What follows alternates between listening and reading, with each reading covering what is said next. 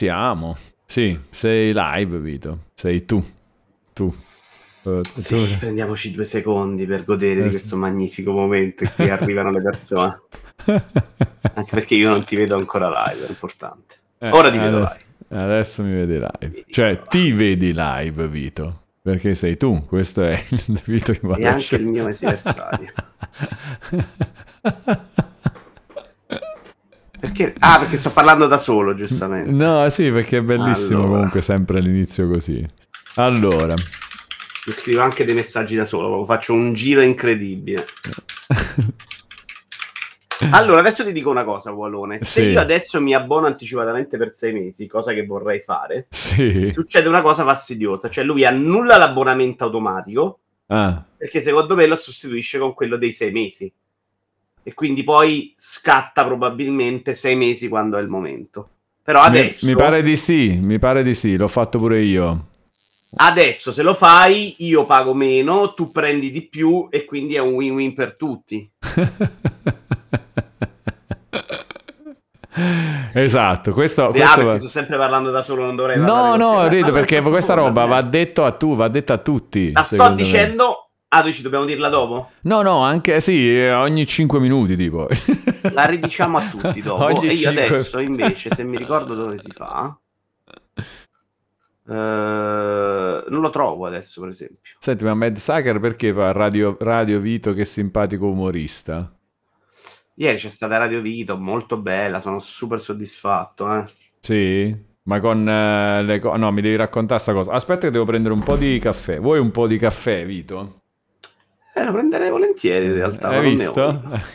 allora, Ho una Red Bull in frigo, ma è troppo. Questa è una roba del... Allora, innanzitutto fa... ringraziamo Vito Juvara, quindi che ha sottoscritto ah, un abbonamento vero, bravo, di livello sì. 1 per 41 mesi, è cioè, attualmente in un decorso di 41 mesi, poi ha fatto questa magagna dei, dei 6 mesi, la roba in... e spiega a tutti che conviene fare sta roba dei 6 mesi. No, la dobbiamo fare insieme sì. perché ancora non lo trovo. Ah, ancora ok, ok, perfetto. Quindi, ah, quindi fantastico, faremo proprio il tutorial. L'ho trovato. E poi ringraziamo anche Ivanir che è arrivato al 35 mese di abbonamento livello 1. Niente male, Caraibi, Wallone e Vito, come va con Starfield e Sea of Stars, il primo mi sta piacendo più di quanto pensassi, pur facendomi storcere il naso moltissimo su tante cose. Il secondo lo trovo stupendo, un must have per gli amanti dei JRPG. Tu stai giocando a Sea of Stars, Vito?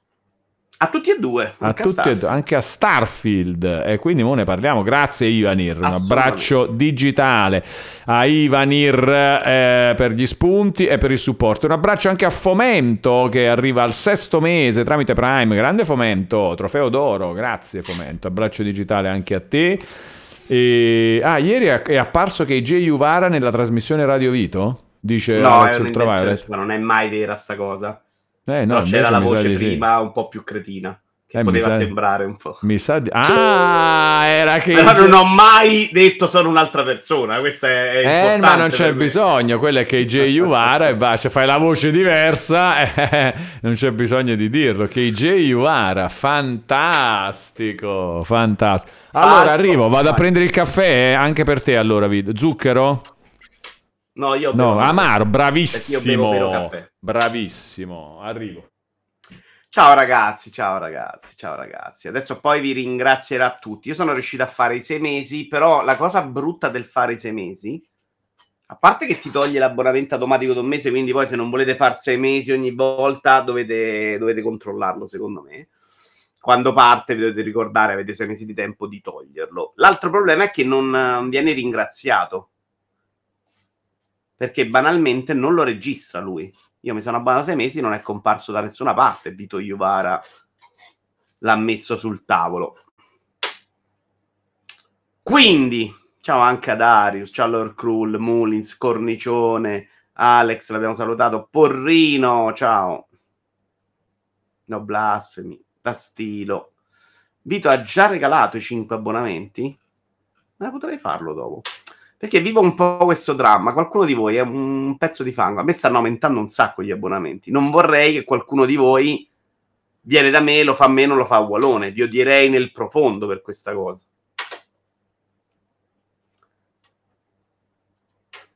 Non stiamo parlando ancora di niente, Porrino. Stiamo aspettando che Wallone si fa i cazzi suoi. Ah, però faccio vedere una cosa, va, visto che state qua, in anteprima mondiale.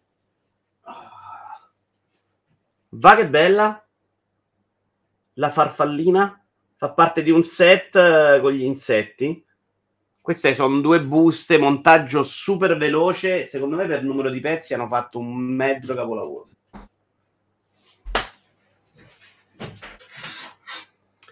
Non è la farfalla di Belen. Belen, Belen è una farfalla tatuata, Venez, non me la ricordo. Non me la ricordo perché probabilmente avrei dovuto vederla in tempi non Che state Ci dicendo? sono da ringraziare tante persone. Ah, oi, tante persone. Andiamo a ringraziare tante persone. Chi sono? Allora, Fomento abbiamo ringraziato. Cornicione succulento, livello 1 per 18 mesi. Grande cornicione. Gra- cornicione, ti ricordi come si chiamava prima, Vito? Cornicione? Skyfly. Ma, sì, sì. Qua c'è anche un numero. Eh no, 83. Bravo, bravissimo. Ho indovinato? Sì, grande cornicione succulento, un abbraccio digitale e anche tutta la memoria di Vito Iuvara per te. E invece Arius 80, che cosa vogliamo dare come ringraziamento? È arrivato a 41 mesi, pure lui un supporto incredibile, super storico, affezionato. È anniversario oggi, che si abbona tanta gente. Eh, ieri, sì, ieri, tra ieri e ieri. oggi, tra ieri e oggi, sì, sì, sì, sì, sì. Eh, grande Arius, un abbraccio digitale, Vito non ti vuole regalare niente perché non ti sopporta, però in realtà invece se sei molto amato vero, da queste parti. Non è, non è, vero, eh, non è vero. È KJ Walter, ah, perché disprezzi anche KJ Walter 5586 che poi addirittura si abbona al livello 2 KJ Walter? Eh? Oh! E tu lo disprezzi, ma perché lo disprezzi? Perché? Ma c'è, ciao Shodan, c'è so, se proprio vogliamo parlare di qualcuno che disprezza, arrivato Jay Shodan. Ciao caro. Tra l'altro, Jay Shodan, l'altro giorno ho visto un contatore di qualcosa VR che stavo tipo a 600. Ah, Steam VR mi conta 600 ore, non è mai vero nella vita. Secondo me tutte le volte che si accende per sbaglio. Eh certo, è ovvio, è ovvio. Grazie ancora KJ Walter, doppio abbraccio digitale, grazie Arius, grazie Cornicione, grazie Fomento, grazie Ivanir, grazie Vito Juvara che poi dopo vi spiegherà come supportare al meglio il canale eh, approfittando dell'occasione di September per fare le combo. E, mh, 600 ore VR sono tantissime anche per Jay Shodan, vedi? Eh, che, che eh ma hai... infatti non sono mai vere Jay Shodan secondo me. Non sono vere, non sono vere. Non è non mai il conteggio giù. Poi io su Steam VR ho giocato anche meno, quindi boh, io gioco su Oculus, magari lui lo considera uguale dentro, non lo so. Ti sento basso io però, perché Wallone Tu, tu mi senti basso? Un pochino sì. E il popolo invece come ci sente tutti e due? Chiediamo per, per, capire che magari se tu mi senti basso può essere che boh, alzi un po' il tuo volume, no? Allora, io posso alzare il mio di microfono che era molto basso. Allora, eh, Venez dice giusto, KJ Walter benissimo, Just Inks sento molto potente in cuffia. Non mi sono alzato, non lo so. Ma tu sai, a me parli con un altro microfono? Eh, no. no. non hai i filtri.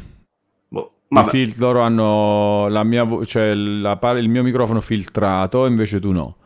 Quindi dovrebbe allora, essere. Allora, se io realtà... adesso sono troppo alto, mi rimetto a se... Vedi, si è abbassa da solo. Guarda sto ah, si è abbassato adesso, proprio mentre parlavi. Cioè, sembra esatto, quasi che ti fosse allontanato. stavo facendo, l'ho visto andare da 89 a 73. Ah, proprio così. No, ma questa roba la devi risolvere. Questo è oh, sicuro eh, si risolve. Non trovo una soluzione, buono. Non so, non so dove metterci mano. Uh, non capisco chi è che lo fa perché se vado in live io non lo fa. C'hai Skype uh, in esecuzione? No. Sicuro? Ma che dici Skype? Lo odio io. ah, così, per, per mettere un po' di dubbi a casa. Se invece io sto solo in OBS, non mi pare lo faccio. Vabbè, nel frattempo, Vito, Dan Stilo chiama la sigla. Andiamo di sigla? Sigla. Sigla. Buonasera, mister Wallo. Buonasera, mister Wallo. Buonasera, mister Wallo. Wallo. Buonasera mister Guano, buonasera mister Guano, buonasera mister Guano. Mister Guano, mister Guano, mister Guano.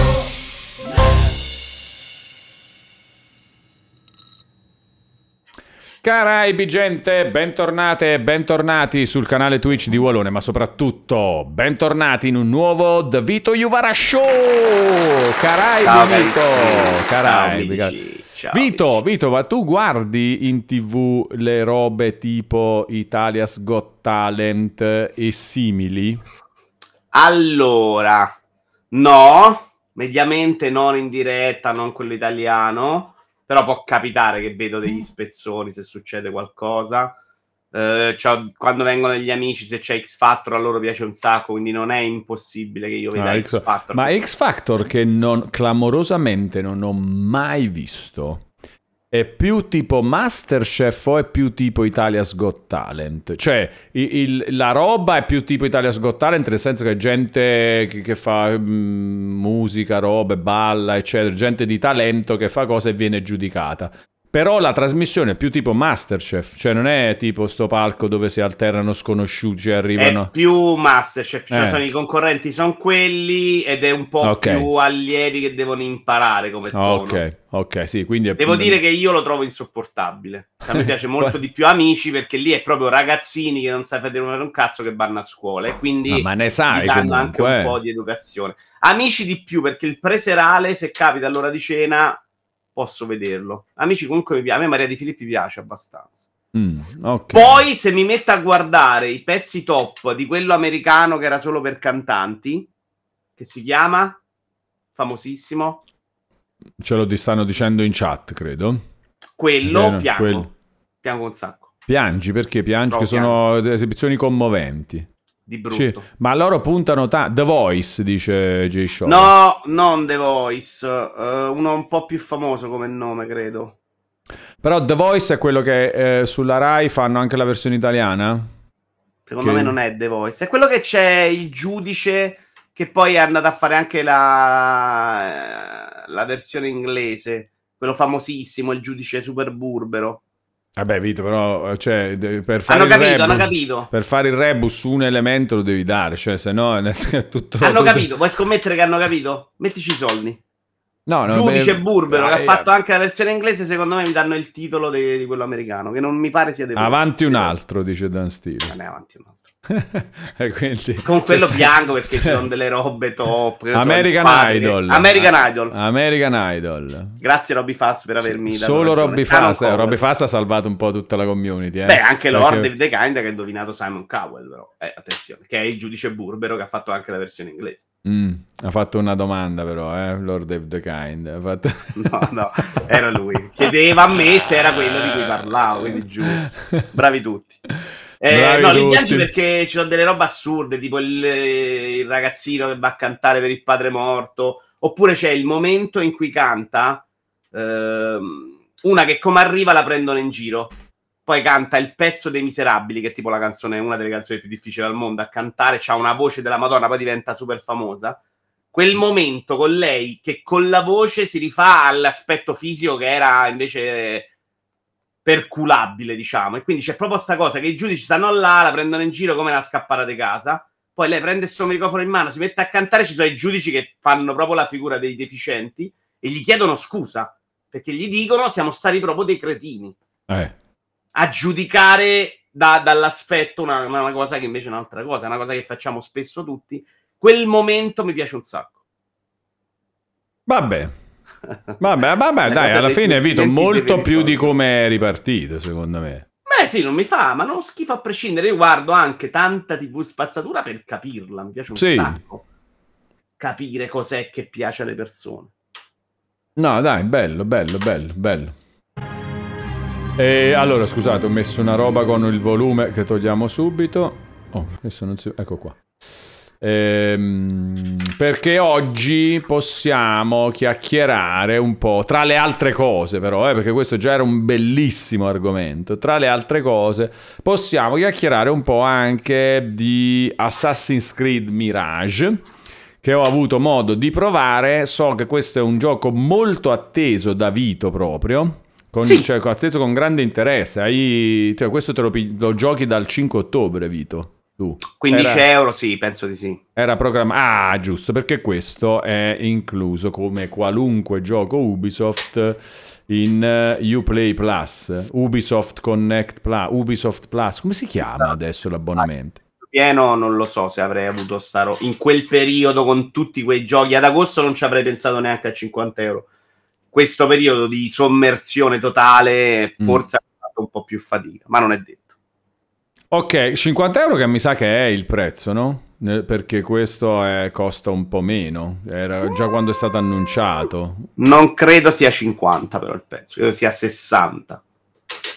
60, p- su PC forse 50? Guarda, costa 50 Prince of Persia, non hanno mai messo questo. ma- Eh, Prince of Persia che è abbastanza clamoroso eh, come prezzo. Allora, Prince da of Assassin's Persia, Creed. Scalabans, sono, sono Mirage, proprio su Ubisoft Plus. E non c'è Allora. Mirage però, che non è un buon segnale secondo me. Incredibile. Allora, qua. Mirage 60 su console, quindi no, secondo 50 me, su PC, 50 no, su. PC, 50. Ci- Quindi ad agosto, se fosse uscito ad agosto l'avresti comprata al suo prezzo di lancio, 50 così, perché, perché lo aspetti Vito? Come ti faccio prima io a te le domande e poi dopo ci scambiamo. A me la serie di Assassin's Creed piaceva un sacco. Ho avuto molto meno amore nel momento, sempre contro pubblico però, perché per, per la serie di Ezio Auditore, ovvero quando la serie diventa quello che è diventato poi nel complesso, cioè staccozzaglia anche di raccolta di collezionabili, io ho avuto un po' di rigetto. Li ho giocati tutti e tre e mi sono giocato le parti che mi piacevano a me, comunque apprezzandole molto. Non penso che la trama di Ezio Auditore sia sta roba incredibile, fuori di testa, madonna quanto è scritto bene, come se ne parlava. E odiavo i collezionabili, odiavo la roba de- della villa da costruire, mi piacevano le ambientazioni, mi piaceva muovermi con questo personaggio incredibile. Mi era piaciuto anche un sacco il primo per atmosfera e tutto. Dopo c'è stato vari capitoli, il 3 lo trovo proprio orribile, Black Flag ci sono andato proprio sotto, è quello che ho fatto il 100%, sono andato a fare tutti i puntini, eh, per arrivare a Unity e Syndicate che secondo me sono a livello di meccaniche di gioco il punto più alto della serie, perché i movimenti li avevano straripuliti, il combattimento era una roba accessoria in Assassin's Creed, quindi mai secondo me da criticare in modo incredibile, e avevano tolto l'attenzione allo stealth, che invece nei capitoli precedenti era una roba che ancora tentavano di fare, il gioco dell'assassino silenzioso, ma ogni volta che provavi a fare qualcosa si rompeva. Caraibi, gente. Beh, Oppure in alcuni capitoli tu dovevi scappare e non si toglieva mai l'allerta, mentre Unity, dopo tre Eh, secondi che ti sei messo dentro una scatola, e, e si toglie l'allerta, cioè avevano proprio alleggerito la meccanica stealth, era diventata una roba super agile. Devo dire che mi piaceva anche la trama. Fino ad Assassin's Creed Origins questa cosa è stata vera. Assassin's Creed Origins, per cui io ho proprio smattato invece, perché lì secondo me cambiano troppo il genere, si perde la verticalità. Però ha la migliore trama episodica. Assassin's Creed Origins è ancora un'ambientazione però super bella, dopo diventa quello che è oggi, con Odyssey, che ho fatto un po' più fatica, ho finito, Valhalla che ho finito, ma proprio ne volevo più, si va proprio al gioco da riempire il menu, cioè una roba da, da farmatore selvaggio, che per me era non mi ci avvicino più. Poi magari indovina un'ambientazione, un giro lo faccio, però sono arrivato stanco. Allora, io ehm, ho detto più volte nel corso della mia anteprima, potete trovare sul eh, canale YouTube Walone, c'è la mia anteprima di Assassin's Creed Mirage, poi ve la guardate dopo con calma, tanto adesso ne parliamo, qualcuno l'avrà già vista perché è uscita alle due. Eh, ho detto, ah, innanzitutto anch'io ho sottolineato che il momento... Eh, Unity e, Odi- e Syndicate pure per me era molto bello di Assassin's Creed. Unity forse è tipo il mio Assassin's Creed preferito. Potrebbe essere. Unity, Eh sì, secondo me potrebbe essere proprio Anche il il mio. singolo mio Assassin's Creed preferito. eh, che era una- un'opinione molto. Ehm, come dire. stra- controtendenza. Controte- controtendenza proprio nel, nel primo mese di esistenza di Unity perché c'erano molti che davano addosso al gioco per via della, eh, de- della scarsa pulizia con cui era uscito. Ti dirò Però- di più, si criticava per quello che era un po' la scusa, ma era arrivato il punto in cui il pubblico aveva deciso che quella Che roba non era andava bene. la stessa Mm. e basta, e ci ha stufato, eh. In una serie che secondo me, pur rimanendo sempre con delle basi, aveva in tutti i capitoli provato a fare cose diverse, sia nelle robe parkour secondarie in cui aveva provato, sia in delle aggiunte, spesso pure schifose, eh, perché mi ricordo che nel 2 c'era della roba di Leonardo terribile, cioè, però ci avevano provato ad aggiungere cose. Sì, comunque, eh, partendo da quello, io mi ricordo che i tuoi timori su Assassin's Creed Mirage, soprattutto quando, non mi ricordo in che occasione abbiamo visto il gameplay reveal del gioco, forse una delle robe di quest'estate. Sì, forse state of play. Uno degli Vabbè, eventi di quest'estate, una roba del genere. E comunque tu dicevi, "Mm, mi dà la sensazione di essere tornato un po' troppo indietro. Uh, cioè anche prima di quel periodo di Unity e Syndicate che, ci che a questo punto possiamo dire ci piaceva tanto a tutti e due Sì. e in realtà giocando per un'oretta e mezza circa a questo Mirage Fase iniziale o una fase successiva? No, no, fase iniziale. Magari non proprio tipo, il, che ne so, i primissimi minuti, però era roba abbastanza iniziale del gioco. E si giocava in remoto, in cloud. eh, Pausa per Zannafix, Bolone. Sì, Zannafix, no, cioè ringraziare Minchia. persone. Cioè, Ah. ah, no, ma attenzione, all'improvviso, Za- allora, eravamo rimasti a KJ Walter e invece Zannafix all'improvviso regala 10 abbonamenti, così, perché ha deciso che è una bella cosa da fare. Bravo Zannafix, Bravo, bravo Zannafix, Zannafix. che coglie al volo anche la roba di Subtende, Subtember. Bravo, bravo Zannafix, grazie, grazie. 10 abbracci digitali a Zannafix. Ti ricordo, Vito, che Zannafix è un abbonato di livello 3 del canale, Eh. capito? Cioè, praticamente lui è il tipo il princip- uno dei principi, insieme a Lord of the Kind, sono i principali azionisti del, del Waloverse. Quindi hanno una parte sui 3 milioni o... Che- Ma questo poi lo vedremo, eh? Questo poi lo vedremo.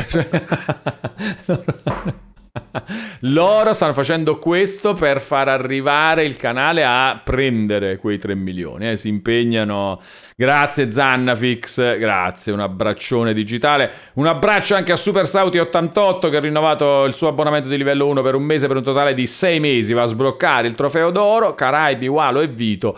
E buon pomeriggio a tutti con l'icona dello champagnino, perché quando si festeggia c'è sempre lo champagnino. E, mm, e quindi dicevo, Vito, eh, quello che ho. Mi sono. L'ho approcciato un po' con questa cosa, no? Diciamo, vediamo se è vera la paura di Vito che addirittura il gioco è tornato troppo indietro. No. Controller alla mano è proprio la sensazione di dove eravamo rimasti con Unity e Syndicate. Non era Cioè- solo di controlli la mia paura, però Ok. anche a guardare questo video, e anche di meccaniche, cioè qui lo vedo per esempio fare tanto stealth, stare attento. È super stealth questo.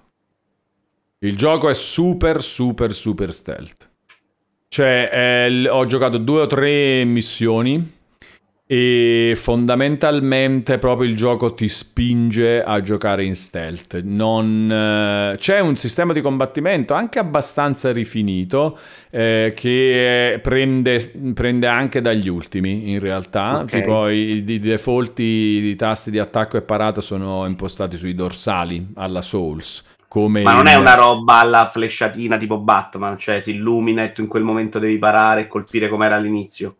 C'è anche la possibilità, sì, c'è anche la parata perfetta la fai riconoscendo la- visivamente anche con eh, flesciatine eh, gli attacchi degli avversari. E, mm, però l'ho usato pochissimo il sistema di combattimento faccia a faccia perché il gioco praticamente ti fa ti spinge a fare tutto in stealth c'è una marea di gadget vedi qua tipo butti la cosina per eh, stordire per distrarre c'hai il, il coso del, del tipo fumogeno in cui poi puoi entrare nella nube uccidere chi ne è stato colpito tutto c'è una, una sorta pure di mossa tipo Dead Eye di Red Dead Redemption il primo eh, in cui tu selezioni fino a tre bersagli Ok. con- ah, mettendo proprio in pausa praticamente, selezioni tre bersagli e poi parte in automatico l'animazione in cui lui li fa fuori tutti e tre.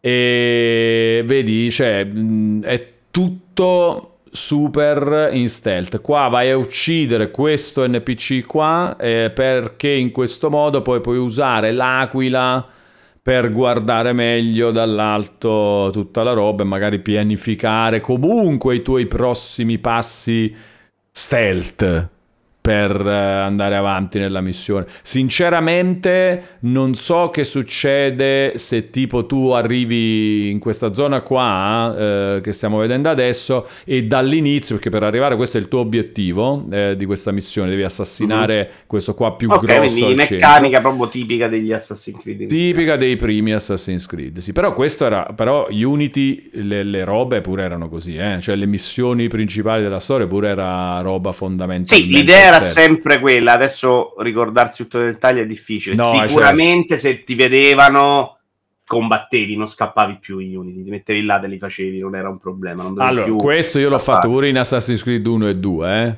anche perché c'erano degli obiettivi. Eh, però arrivavano 100.000 soldati, era lunga, eh? Sì. Cioè, era una roba che dicevi, vabbè, era tipo Metal Gear Solid, anche là puoi fartelo, però primo diventa tutto molto meno bello, secondo erano 2000 diventava super noioso, quindi conveniva scappare. Sì, infatti qua è secondo me nettamente così. Cioè qua è nettamente se fallisce la roba in stealth eh, meglio scappare e poi riprovarci. Stai uccidendo però. No, ah, ma questo era, il, questo era proprio il tuo timore principale? Bello cioè, stealth, sì, quella meccanica stealth. là chiusa, sì. Cioè ah. l'idea di tornare al gioco dell'assassino con l'omicidio che tendenzialmente all'epoca non avevano saputo gestire, secondo me, non veniva mai benissimo. Non lo so, vabbè. Proveremo. Allora, intanto Just che ci tiene tantissimo a sottolineare sempre questa cosa, fa notare che anche su console, in particolare qua ci fa vedere la, l'edizione, la launch edition per PS5 del gioco, anche per console lo puoi pagare 49,99. Se te lo prendi fisico, ma semplicemente da Amazon, eh? Quindi... Ma no, ma prezzo Quindi... È, è, ancora prezzo più strano quello di Prince of Persia, secondo me. Eppure questo è strano proprio di suo. Oddio, io accetterei questo perché loro gli vogliono dare una dimensione minore rispetto al Red che uscirà. Cioè, forse avrei fatto 60, era comunque passabile. E, e, e, che se vai nell'ottica per questo, Prince of Persia secondo me comunque non è nello stesso range. Però per loro evidentemente sì. Sì, molto, sono strani questi due prezzi insieme, anche secondo me. Allora c'è da dire che questo probabilmente sullo store costa 60, eh, cioè costa 50 perché l'edizione fisica, Amazon fa l'offerta, non so. Eh, non lo so, se... probabilmente hanno un po' timore. È chiaramente una scommessa questo episodio, perché non è detto che il pubblico che ha fatto il record con Valhalla, quindi noi ci stiamo lamentando, noi vecchi, ma la serie è andata nella direzione che vuole il pubblico i numeri li hanno fatti là, quindi non è detto che questo passo indietro sia uh, il modo del futuro di Assassin's Creed, cioè quello che hanno scelto. Stanno cercando di capire se c'è un pubblico sufficiente anche per questo modo di vendere Assassin's Creed. Uh, penso anch'io. Tu pensi proprio che uh, non è che, st- che, stanno provando più strade contemporaneamente, ma semplicemente la strada principale per loro rimane quella di Origins, Valhalla, eccetera eh, che continuerà con Red. E questo è solo per dire, vediamo un po' se si può fare anche questo. È anche questa perché quella strada che stanno portando avanti ha allontanato quelli che vogliono questa strada qua. Io mm. non ho più nessuna voglia di fare quel tipo di Assassin's Creed là. Eh, ma... E questa cosa la sento nella mia bolla. Quindi loro vogliono fare più strade perché probabilmente c'era un pubblico per l'Assassin's Creed di prima e ce n'è uno per quello di adesso. Quello di prima non è detto che sia sufficiente, però, perché magari, visto che quella va benissimo, è quella la strada che devi prendere. Secondo me questo è un po' un esperimento per loro. Mm. Se ci saranno abbastanza Vito Iuvara, Walone ed altre persone che erano interessate a Unity Syndicate, ci saranno due strade. Altrimenti, sì. questa è andata male, torno a fare Red. Sì, ci sta. Io ehm, avrei, io avrei preferito proprio però continuare veramente con Unity e Syndicate anche a livello di ambientazione e quel tipo di... perché secondo me quello che dico pure nell'anteprima è che a livello di sistema di controllo, ehm, fluidità del gameplay, eccetera, siamo a, a, Unity e Syndicate con questo Assassin's Creed Mirage, almeno per le prime, quello che mi hanno detto le prime impressioni. Però eh, a livello di eh, valore complessivo del prodotto lo, questo lo, possiamo scoprire quando esce il gioco, però secondo me questo potrebbe avere delle mire più basse. Cioè Unity era cioè, sicuramente da quel punto di vista. Unity loro avevano speso una caterva. Unity eh. non è una roba fatta procedurale. Loro si erano messi là e si sono messi a rifare palazzo per palazzo. E neanche Syndicate era così. Syndicate era molto più capannoni che si ripeteva sì. rispetto a Unity, che però non ha venduto abbastanza. Cioè, banalmente avevano fatto quella spesa pazza perché la serie ancora andava bene quando è andata così, no, non, non, si tornerà più a fare le spese pazze di Unity. Eh, quello, cioè, alla fine rimarrà una roba unica, capito poi? Cioè, è veramente è bello forte. anche oggi, guarda, se vai a cercare un video adesso lo metti in 4K, è bellissimo ancora oggi. Mm. Allora, Winner Bago, guarda, dice, se lo metti adesso su PC, consiglia di provare questa cosa su PC e non in retrocompatibilità su PS5 dove non funziona benissimo. Sembra uscito l'altro ieri. Cioè, se L'ho Unity... visto, mi sono visto qualche video di Unity in 4K. L'altro ieri forse no, però è ancora bellissimo. Qualcosa l'ha perso in alcune cose, ma c'ha un gusto, un... sai, quel, quell'attenzione per la minuzia che è bella da vedere nei videogiochi, ce l'ha ed è incredibile. Allora, ringraziamo Doom WZ che rinnova il suo abbonamento di livello 1 per il 36esimo mese. Grande. Oh, quindi è trofeo triplo platino. Grande Doom. Grazie, un abbraccio Bravo. digitale. Ivanir dice: Se è prepotentemente stealth, forse non fa per me. Non mi piacciono i giochi stealth poveri di design come i vecchi AC. E... non avesse detto secondo me è un po' troppo severo perché in realtà la costruzione della missione era fatta col cervello. Anche qui cioè, dà questa sensazione. Per, Level design fare delle robe fa... belle. Il problema è che quando arrivavi là, quello lo uccidevi un po' storto, quello sotto reagiva male. Poi cadeva sotto uno e la gente impazziva, i nemici sbattevano i muri, funzionava tutto un po' meno bene. Però sulla carta, quando stavi lì a costruire l'omicidio, c'era il design per farti arrivare in vari modi. Eh. Sì, sì, sì, sì, sì. No, no, no, a me, secondo me questo c'è anche nettamente in, uh, in Mirage, eh, però poi la questione stealth è anche una questione proprio di gusto, eh. Neanche io sono troppo portato.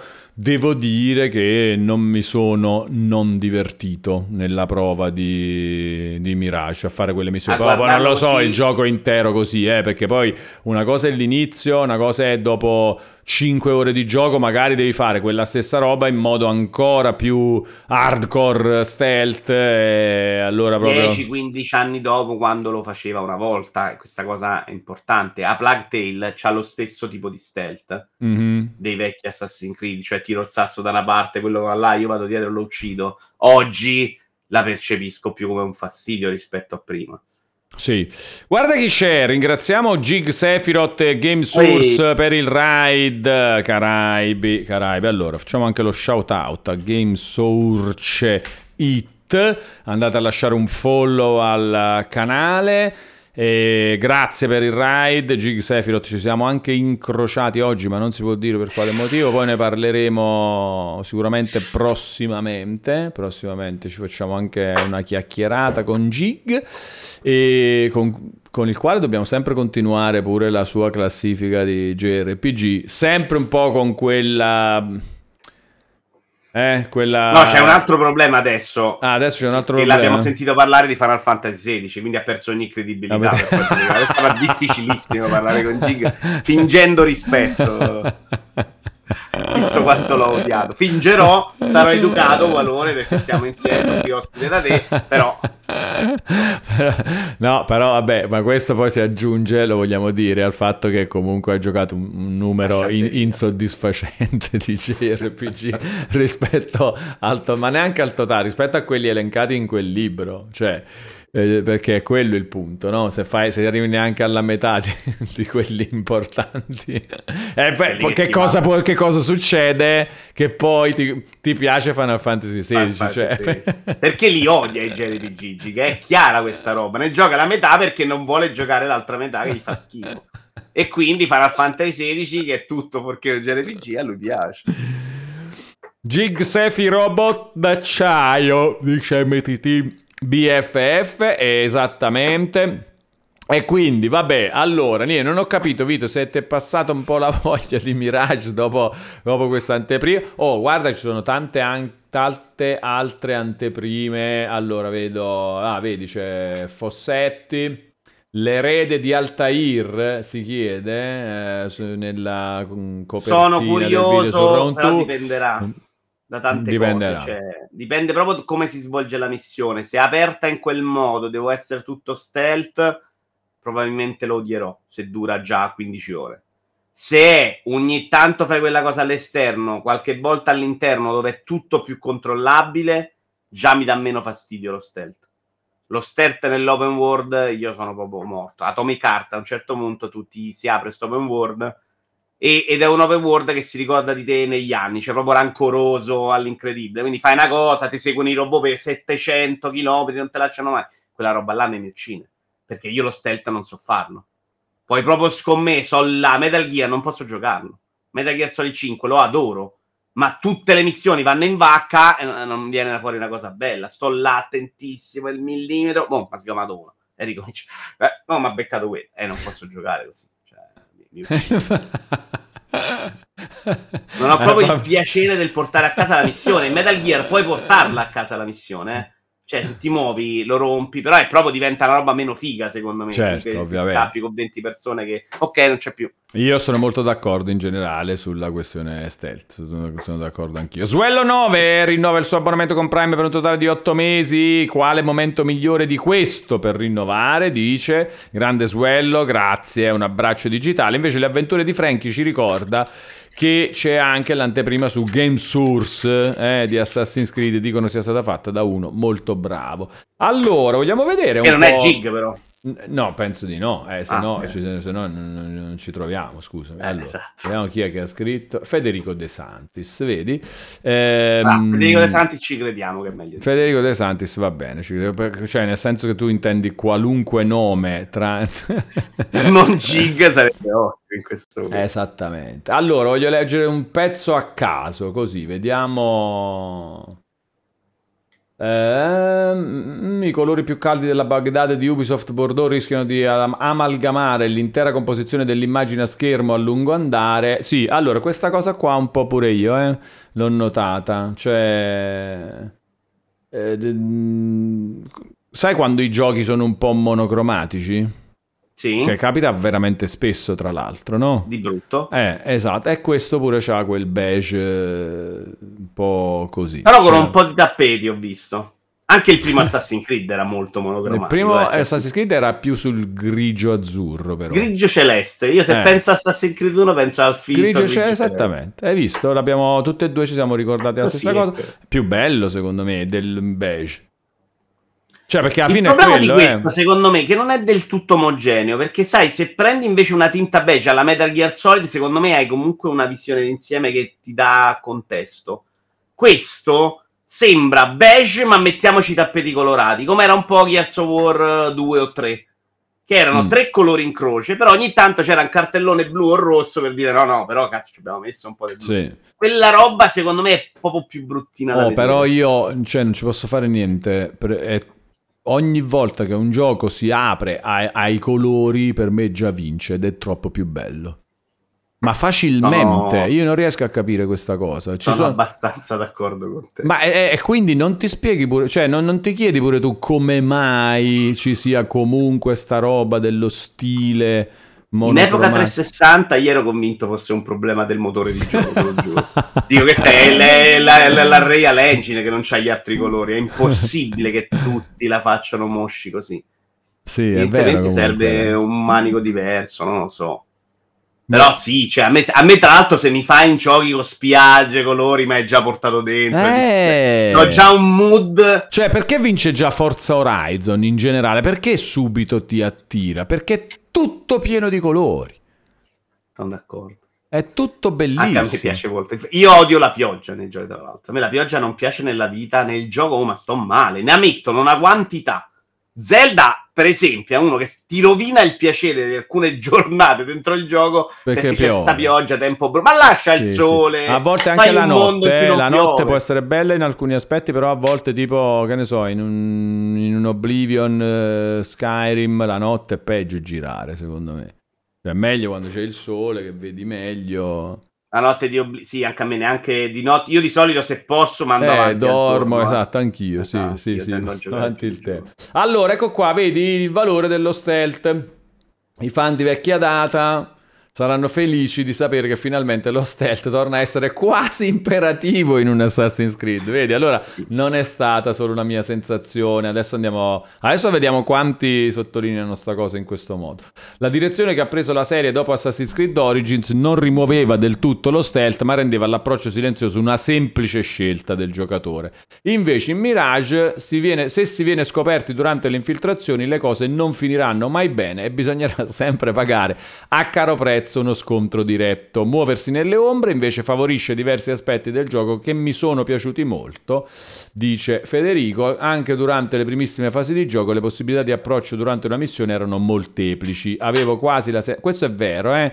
Eh, avevo quasi la sensazione di giocare a uno degli ultimi Hitman con i gusci ridimensionati, natura- con i giusti ridimensionamenti. Così, i gusti gusci ridimensionati. Ho detto, È che cavolo è fantastico. una, una mod di, di, eh, Mario Kart per. eh, per non eh, sbilanciare troppo con eh, le cose, per godersi di più la guida. Ah, Negli infatti- ultimi Hitman, però, c'è anche la possibilità no stealth. Però io Hitman, allora gli ultimi non lo so, ma Hitman è proprio la roba che a me non... eh, No, no, no, tutta la serie nuova Walone è libertà totale, come dovrebbero essere i giochi. Io non sono bravo con lo stealth, ne ho parlato fino adesso, gli ultimi Hitman puoi fare veramente quello che vuoi. Tra l'altro le meccaniche di stealth sono molto semplificate, è più una questione di costume, non costume che altro. Non devi star lì attento, quello mi ha guardato, non mi ha guardato, anzi, e funziona da Dio secondo me. Cioè non, non è uno stealth che mi, che mi preclude il divertimento.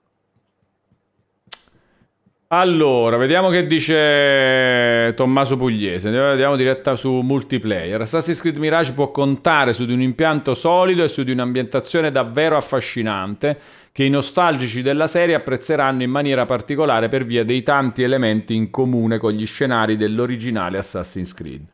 Il nuovo approccio al gameplay, fatto di sezioni stealth per certi versi potenziate e di tatticismi spesso votati a evitare gli scontri frontali, tutti stanno confermando questa cosa, Vito, appare molto interessante e rappresenta senza dubbio una boccata d'aria fresca rispetto agli ultimi capitoli della serie, ma bisognerà valutare bene il bilanciamento della difficoltà per capire se l'obiettivo è stato centrato appieno. Ambientazione meravigliosa per Tommaso Pugliesi. Io eh, su questo, io, eh, cioè questa parte qua non l'ho sottolineata invece nella mia come una roba di impatto per me particolarmente Che versione avete giocato? È la versione PC, però sai, giocato in, in cloud, c'hai un po'- Ah, in cloud? Eh, in cloud, sì, sì, Eh, era, era fatta in cloud la, la cosa. Almeno, Ah, forse per me era in cloud, io ero ad Aversa addirittura quando ci ho giocato. Ah. Poi magari non lo so se c'è stato... Ed è una cosa che si comincia a fare nel settore? Questo nel? Covid è diventa- era standard, cioè Ah. le- le- gli eventi, tra virgolette, si facevano così in cloud. Eh, an- anche tipo presentazioni, semplicemente interviste, cose. No, la Ah, presentazione ci sta, secondo me è una follia ancora le facciano in video. Il giocato invece, secondo me, non No, puoi beh. controllare la qualità che arriva a Wallone ad Aversa Esatto. e pensavo che è una roba che evitassero come la peste. E invece evidentemente c'è più fiducia su- sulla cosa. Alla fine fai una tara, naturalmente, no? Io mentalmente sto giocando certo. su... Eh, cioè so che, che sto facendo quella roba, poi il, eh, le immagini, cioè i video te li catturano loro in locale e poi te li mandano, quindi tu ah, puoi comunque rivederti quello che hai giocato con eh, la grafica in 4K al massimo. E, però secondo me è una buonissima opportunità. Cioè, io figurati, cioè, sono sempre verso questo genere di cose. So che per arrivarci devi passare per dei piccoli compromessi, però io li accetto perché così si può, può fare roba in modo più intelligente. Uh, gameplay stealth solido e divertente. Io devo dire, mi sono divertito, però la, mh, alla lunga. Hanno parlato di quanto dovrebbe durare? Eh, no, non c'è stata una chiacchiera di, di, questo. Non c'è stata proprio una chiacchiera in realtà. Era solo ti collegavi e giocavi. C'era il tecnico, ti faceva giocare e basta. Ti diceva che controller stai usando, ti configuro questo, ti metto questo, ok, vai, pa, basta. Diverse novità concrete eh, bilanciamento della difficoltà da verificare, questi tra i dubbi, alcuni meccanismi andranno tarati con grande attenzione, dimensioni e contenuti sono ancora un'incognita, vedi, anche per Tommaso Pugliese. Eh, poi vediamo, chi altro vogliamo? Vediamo IGN Italia, che cosa aff- ne dice. Allora, Assassin's Creed Mirage provato, chi l'ha fatto? Vediamo un po'. Bravo Angelo Giovanni, Bianco. chiede dove si può leggere il tuo articolo, ma credo si riferisca all'anteprima YouTube. Sì, io ho pubblicato un video su YouTube. Bravo Giovanni. Canale Walone, trovi la mia chiacchiera su Assassin's Creed Mirage. E... Hai fatto i comandi per il canale per dargli link al volo? C'è punto esclamativo social dove esce pure il canale YouTube, sì. Allora. Bravo. Poi in realtà quelli bravi, Vito, cosa fanno? Fanno ogni volta, tipo adesso il link direttamente all'anteprima di Assassin's Creed Mirage, nei comandi lo metti, eh, sì, la gente organizzata fa questo, però... Eh, non sei tu, fatto... però non sono io nettamente. Allora, tu non volevi eh... dargli neanche il canale, se era per questo, non te lo eh, chiede lui, manco ricordi lo sta, figurati. Allora, per cavarmela tra le strade di Baghdad ho anche dovuto fare appello alle doti da ladro navigato di Basim, in grado di borseggiare i PNG avvicinandosi a essi e facendo attenzione a non farsi beccare in fallo. Ogni furto è caratterizzato da un minigioco che, richiede, che chiede di premere un tasto al momento giusto, l'eccesso di anticipo oppure il ritardo manderanno in fumo il tentativo e le vittime non perderanno tempo a chiedere aiuto alle pattuglie nelle vicinanze. Tu ti ricordi, Vito, se in Origins, Odyssey e Valhalla si poteva borseggiare? Ricordi che nei vecchi Assassin's Creed si faceva sta roba di rap- borseggiare? Assolutamente sì, era, nel primo era proprio una delle missioni, del, del, esatto. della tipologia di missioni che servivano. E in Origins, eccetera, io non lo so, non mi ricordo più se, se si c'è, poteva. non l'ho mai fatto. Esatto. Io, ma cosa dovesse, se doveva servire? Lo uccidevi, gli prendevi il portafoglio, era più pratico, più veloce pure.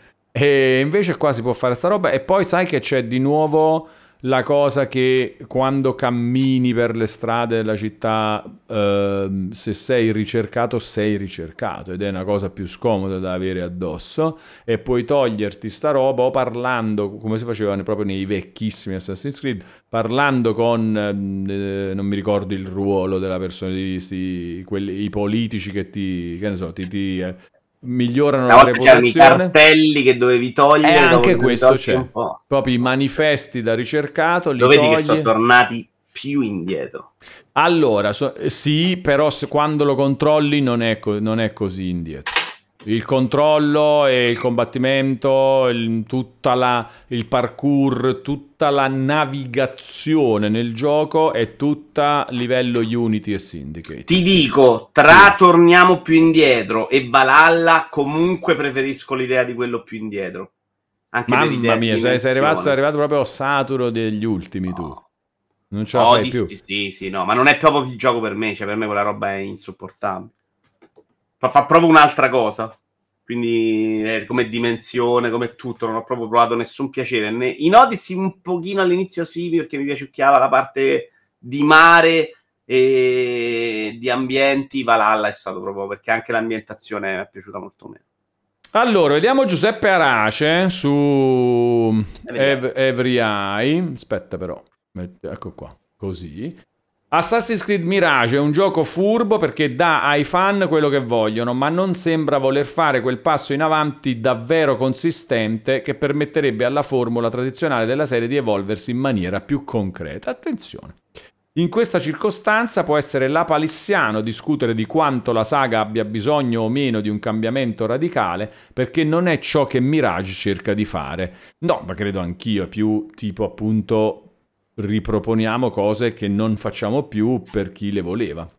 Comunque, l'avventura di Basim, continua Giuseppe, vuole solo rievocare, esatto, esattamente, il ricordo modernizzato dei primi capitoli. Non cambia la natura classica del brand, semmai la fa riaffiorare con qualche accorgimento. Basterà fino in fondo? Lo scopriremo tra poco. Difficile in ogni caso aspettarsi grosse sorprese sul piano ludico. In un momento del gioco la mentore Roshan afferma non serve a nessuno meditare su ciò che non esiste, la realtà è questa. E questa è la realtà di Assassin's Creed Mirage. Va bene, vabbè, questo è proprio il commento, non tanto, diciamo, un'analisi commentata della roba, quella è nel testo principale dell'anteprima. Sì, sì, non mi spaventa il fatto che non abbiano voluto fare robe in, di innovazione, per me va benissimo la nicchia Se funziona, che fa una roba che mi piace, io continuo a giocarla. Sarei qui a giocare ancora i capitoli fatti con l'editor dei vecchi Tomb Raider, io se... Sì. E più o meno a volte lo faccio, quindi figurati. Allora, Giuseppe pure ti conferma che per quanto riguarda il combattimento faccia a faccia, dice, eh, prendendo dimestichezza con le tempistiche degli assalti a suon di spada e pugnale, abbiamo iniziato a trionfare negli scontri, per lo più in quelli uno contro uno, in gruppo la situazione si fa molto più complessa, non ingestibile né insuperabile, ma sicuramente più difficoltosa che in passato. Quindi un po' tutti hanno confermato che eh, sì, cioè, eh, cioè, è come dici tu di, come dicevi tu di Metal Gear, no? Cioè, ce la puoi fare, però a fare le robe non in stealth, però mh, fondamentalmente diventa... Questo secondo me non diventa molto brutto, però. Cioè non diventa una roba brutta, diventa, quel combat- diventa difficile, non brutto. Il combattimento non è brutto, con eh, le mosse, le robe che puoi fare, la... Però veramente io eh, cioè, ho avuto quella sensazione, ma neanche tipo proprio fastidiosa, di ok, non è questa la roba che si deve fare in questo gioco. Per risolvere questa missione ti metti comodo là, gli aspetti i momenti opportuni per colpire in stealth ed è spesso sì, là, per odiarlo devo capire quanto è rigoroso quanto è rigido nel chiederti di essere stealth in un certo modo. Se è solo trova il, il pattern giusto posizionati nel modo giusto non, non mi dà neanche così fastidio. Se è una roba che sbaglio mezzo movimento mi sgama quello a 300 metri perché è nel raggio d'azione non manco lo finisco eh sì, allora non c'è l'anteprima ancora su Spazio Games, vediamo, non so, vediamo The Games Machine, ecco qua, The Games Machine c'è. Vito sta soffrendo fortissimo, eh, un pochino sì. Eh. Perché stai soffrendo, Vito? No, per, in realtà è esattamente quello che doveva essere, cioè il fatto che non arrivi là e picchi tutti come negli ultimi ci sta, secondo me. Però il rischio che abbiano spinto tanto nello stealth che non piace a me è molto alto. Però a me piacevano gli Assassin's Creed in cui erano, erano stealth. Eh, eh cioè, infatti, magari. I primi non è che non erano stealth, e ci provavano, però avevano delle regole molto lascive, diciamo, e potevi anche fare delle robe un po' di traverso. Eh. Va bene, allora, volendo poi affacciarci anche ad altro, c'è Bravo Giovanni che ti chiede: Dai, Vito, hai visto che roba incredibile hanno fatto con il nuovo Forza? Visto velocemente in ufficio oggi un video che non era di grandissima qualità di risoluzione e ho visto delle foto ieri che invece sembravano incredibili. Però io non ho mai avuto grossi dubbi che sia un gioco stupendo da vedere. Da vedere. Allora, questi hanno, hanno pubblicato un nuovo trailer. Allora. Eh, ieri c'era un provato della prima parte che hanno provato un po' tutti, credo. Sì, ho visto, mi sono beccato un po' di gameplay di quel tale Ale. E... Allora, però non vorrei sto video di gameplay nuovo, non lo trovo però sul canale Xbox di Forza Motorsport. Un nuovo trailer di gameplay e non... Vabbè, comunque, eh, Forza Motorsport pure eh, arriva a ot- quando? Il 20 ottobre. Stesso Prima. giorno prima? 5? Il 5 Assassin's Creed Mirage. E allora te lo dico. YouTube, giochi giocandoli, Dove stai andando a co- Cos'è giochi giochi? al mio file delle uscite Ah, dove, che è certo. dentro sto file. Eh, Forza Motorsport 10 ottobre. 10 ottobre, vabbè, ma comunque è incredibile. Magari c'è anche No, l'anteprima di qualche giorno prima. eh. Sì, ma comunque, cos'è? Scatole cinesi che ci fa vedere? Proprio il... eh, Eccolo qua, il eh, trailer nuovo di Forza Motorsport grazie a scatole cinesi. Lo teniamo un po' in eh, sottofondo. Vito, tu per questi giochi qua ti organizzi sempre a livello di mm, volante, di seduta seria? No, Forza il precedente l'ho giocato solo pad. Forza non è Motorsport imposs- 7 solo pad. Non è impossibile che faccia la stessa cosa anche con questo. Perché Mm. vorrei riprendere in mano Gran Turismo VR, così Geshodan è contento. Nel mentre mi esce anche VRC, che invece voglio giocare col volante. Forza che mi porterò per più a lungo. Faremo le serate multi, invece mi potrebbe essere più comodo giocarlo col pad. E i giochi non mi piace alternarli una volta pad, una volta volante.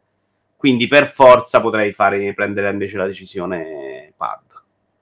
Perché forza, anche per come sono fatte le carriere, è una di quelle roba che mi piace giocarla un sacco mentre faccio altro. Cioè, metto una serie TV, metto là e faccio tutte le gare, 180 giri. Cioè, questa roba non mi dispiace per niente. Col volante non lo fai.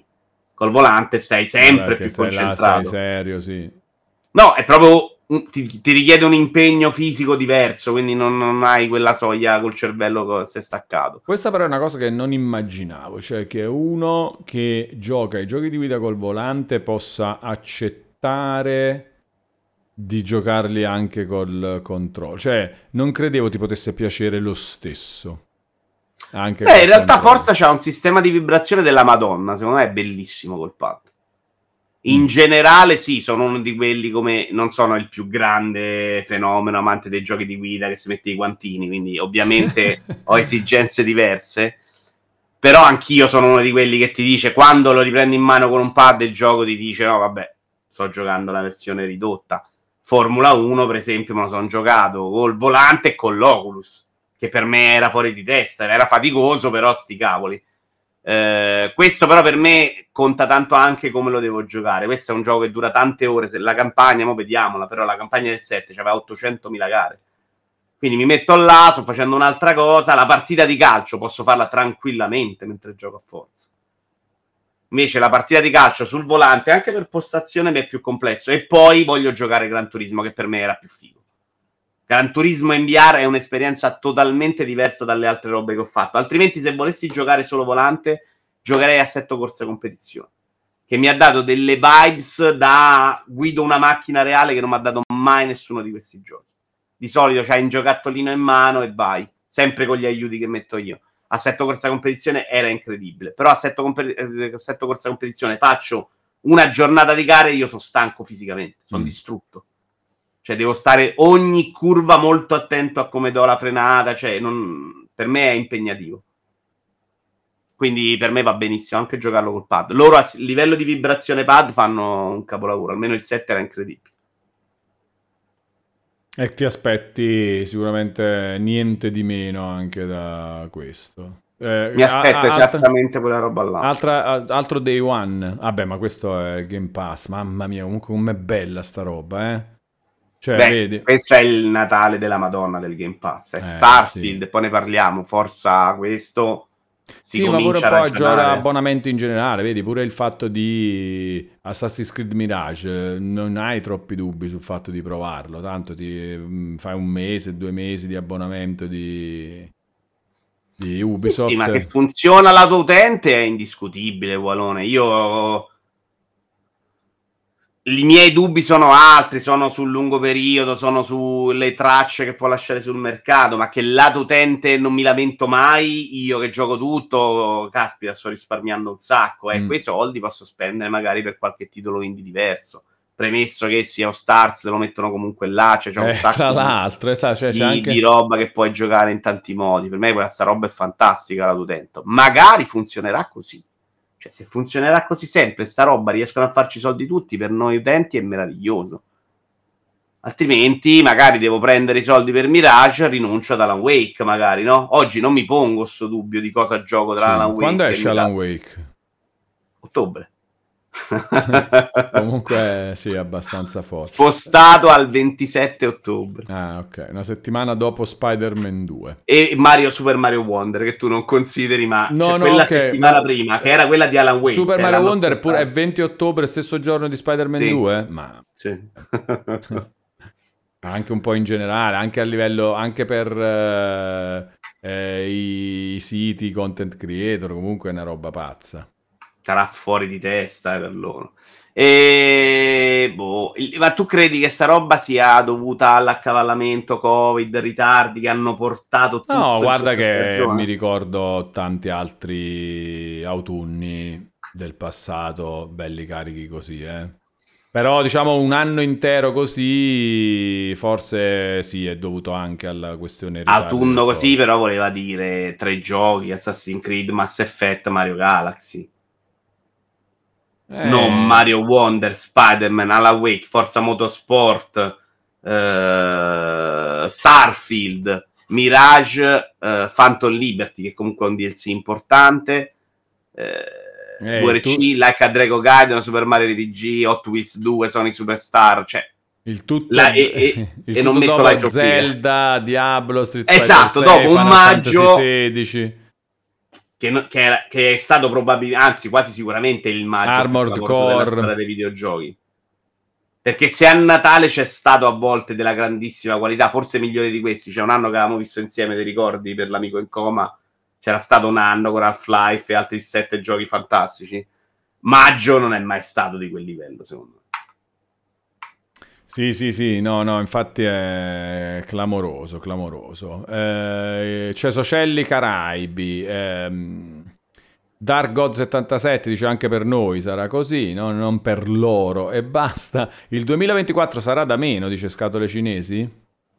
Eh, sarà importante capire se quest'anno è solo il risultato di ritardi, di casini del Covid che hanno fatto perdere nell'anno precedente qualcosa, negli anni precedenti, per arrivare a mucchiarsi tutti qua, o se in questo momento c'è tanta roba in canna degli sviluppatori, vediamo.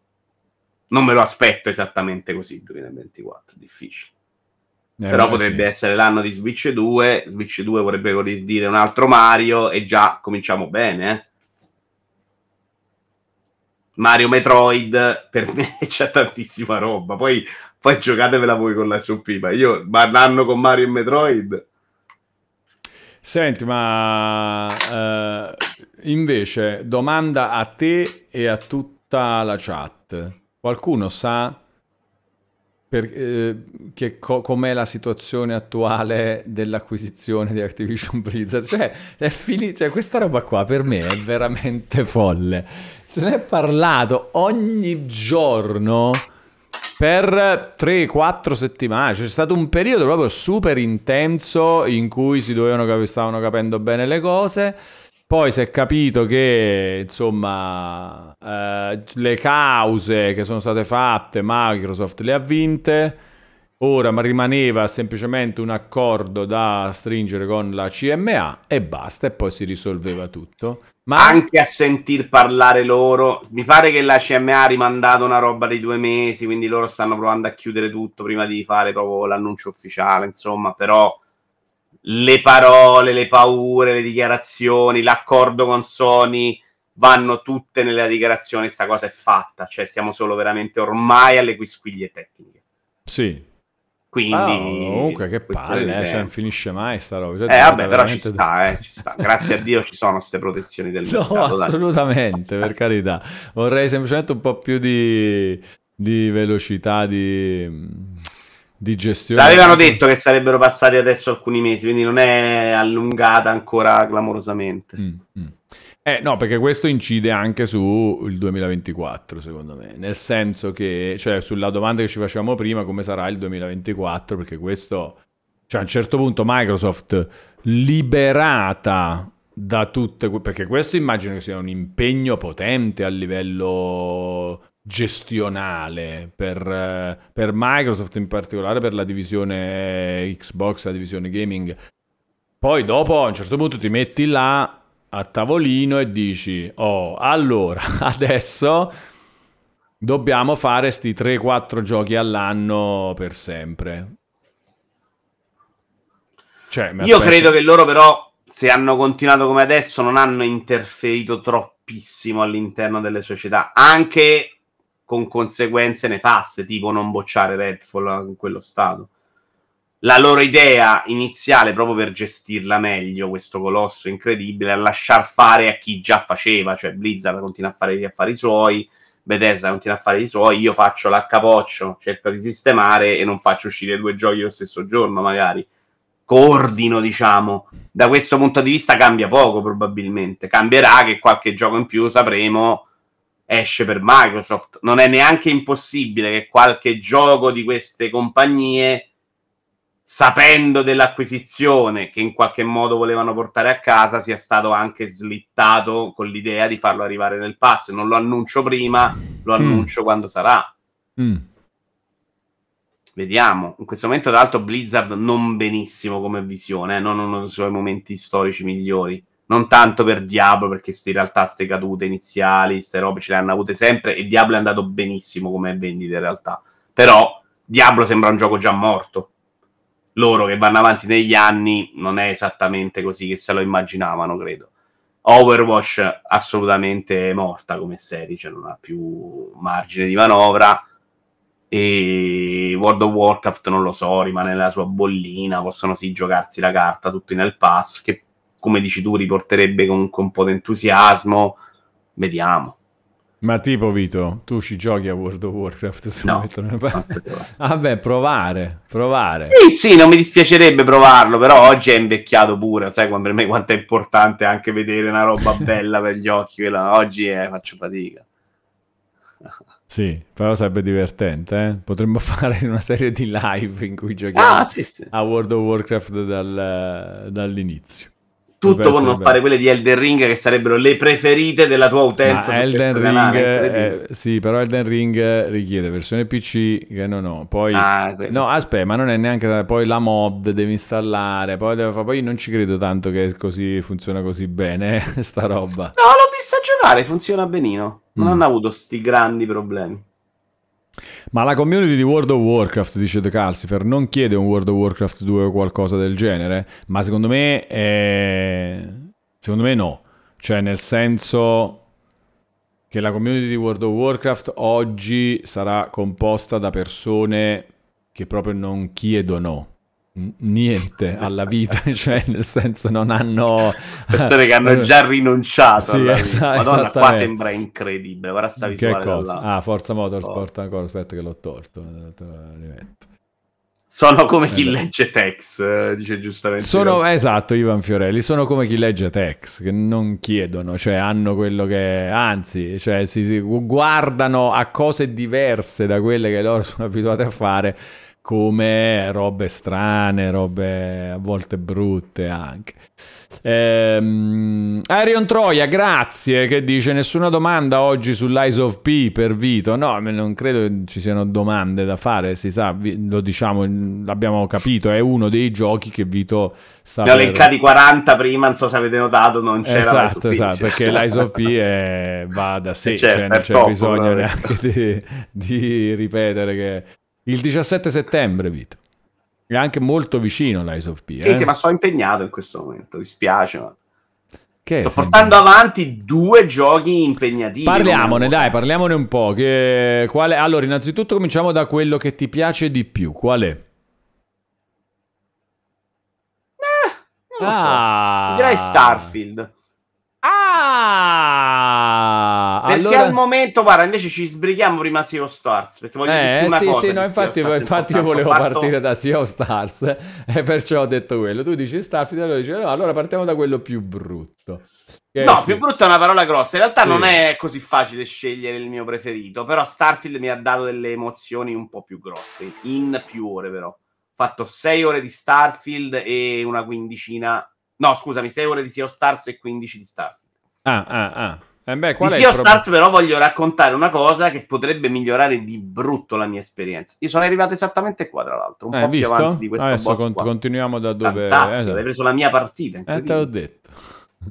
Allora, è un gioco in cui funziona tutto, Mm. stupendo da vedere, il combattimento un po' ripetitivo perché al momento fai sempre la stessa cosa con tutti i nemici e vabbè, però è comunque ti tiene impegnato perché c'hai le robe da Mario e Luigi, quindi schiacci l'azione, l'avevamo già detto.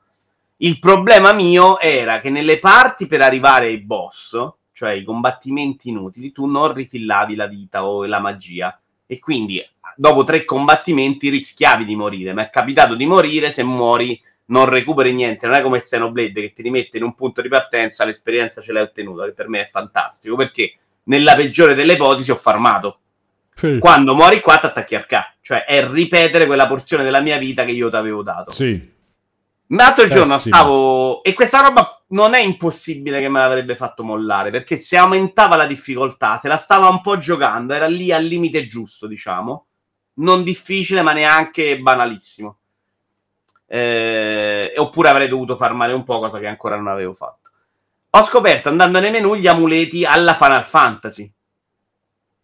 Ci sono degli amuleti che tu puoi anche comprare, ma due ce l'avevo all'inizio. Uno di questo è ti rifilla magia e vita dopo ogni combattimento No! e allora- 100% di vita in più. Vabbè, lo stesso, cioè uno stesso... Lo, se- lo tu- stesso coso, fa, stesso fa queste due cose, vabbè. E questo trasforma completamente, rendendolo anche meno interessante il combattimento banale. Però non me ne frega più niente adesso dei combattimenti di, di mucchio. Perché praticamente come ci arrivo, ci arrivo, alla fine mi ha rifillato e amen. Ma però la- aspetta, Io lo voglio ah, vedere sì, sto certo. gioco più che stare a combattere con sto combattimento. E con i boss non incide così tanto, perché con i boss è tutto uguale, tranne il fatto che c'hai il doppio della vita.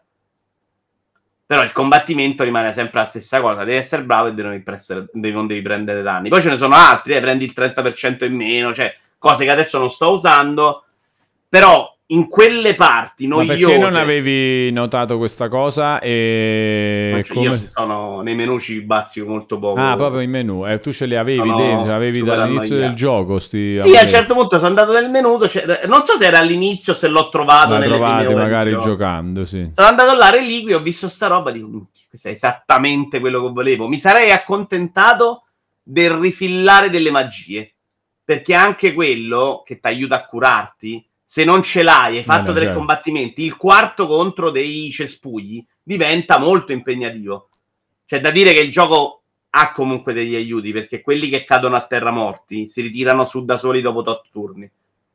Però in alcuni combattimenti un po' di fatica la stavo facendo, mi era capitato di morire qualche volta, mentre così mi alleggerisce proprio del pensiero, vado super sciallo e in- quasi impossibile che non finisca sto gioco, perché invece da vedere mi piace un sacco. A che Dove difficoltà sta- lo stai giocando? Dice, chiede Perceptron. Mm, normal, non, ma- non mi ricordo neanche se ho scelto una difficoltà, però di solito scelgo normal. Però normal era molto giusta, cioè se volete un minimo di sfida, normal non era complesso, era il gioco da giocare. A me invece piace proprio l'idea di passeggiarci dentro. Devo dire che al momento la roba proprio più grossa che posso criticare a questo gioco è che la trama non è proprio decollata. Tre tizi sono partiti per un viaggio, bon. Ogni tanto parlano della gente da un'altra parte, però non si è capito niente, non sei proprio preso da quel punto di vista. Ma questa cosa per te è così importante, Vito? Eh, beh, dipende dalla tipologia di gioco, però sì, può essere importante. In un JRPG per me è molto importante che questa roba funzioni bene, cioè che io sia Mm. invogliato a fare questo viaggio e a mettermi a uccidere cinghiali perché così salgo di livello e alla fine vado a combattere un mostro, un cattivo che mi sta sulle scatole. Se è parti- come l'inizio di Xenoblade, pure lì è partite. Andiamo, da una parte all'altra, cioè non hai proprio nessun contesto. Faccio più fatica. Poi Xeno 3 si riprende molto bene, non tanto nella storia principale che è troppo da pazzi, cervellotici. Credo che anche vedendo sette video di trama io non potrei capire quella roba là. Sette film per spiegarmi la trama. Però le storie che ci sono dentro sono veramente splendide. No, vabbè, una roba. la- quella saga in generale è una roba. Ci ho provato a leggerlo, per questo lo dico, eh. Cioè, ho finito i giochi, ho visto i filmati e alla fine non ho capito. Sono andato a leggere le guide e non ho capito. C'è una roba altro che Kingdom Hearts. Ma no, ok, perché infatti mi allora ho cap- forse ho, ho capito. Eh, secondo me, quando la trama è troppo stupida, ti dà fastidio. Eh, se è troppo complessa, allora comincia a non fregartene più. Però, però, se è stupida, cioè quando è chiara, si capisce, ma è troppo scema, è peggio probabilmente.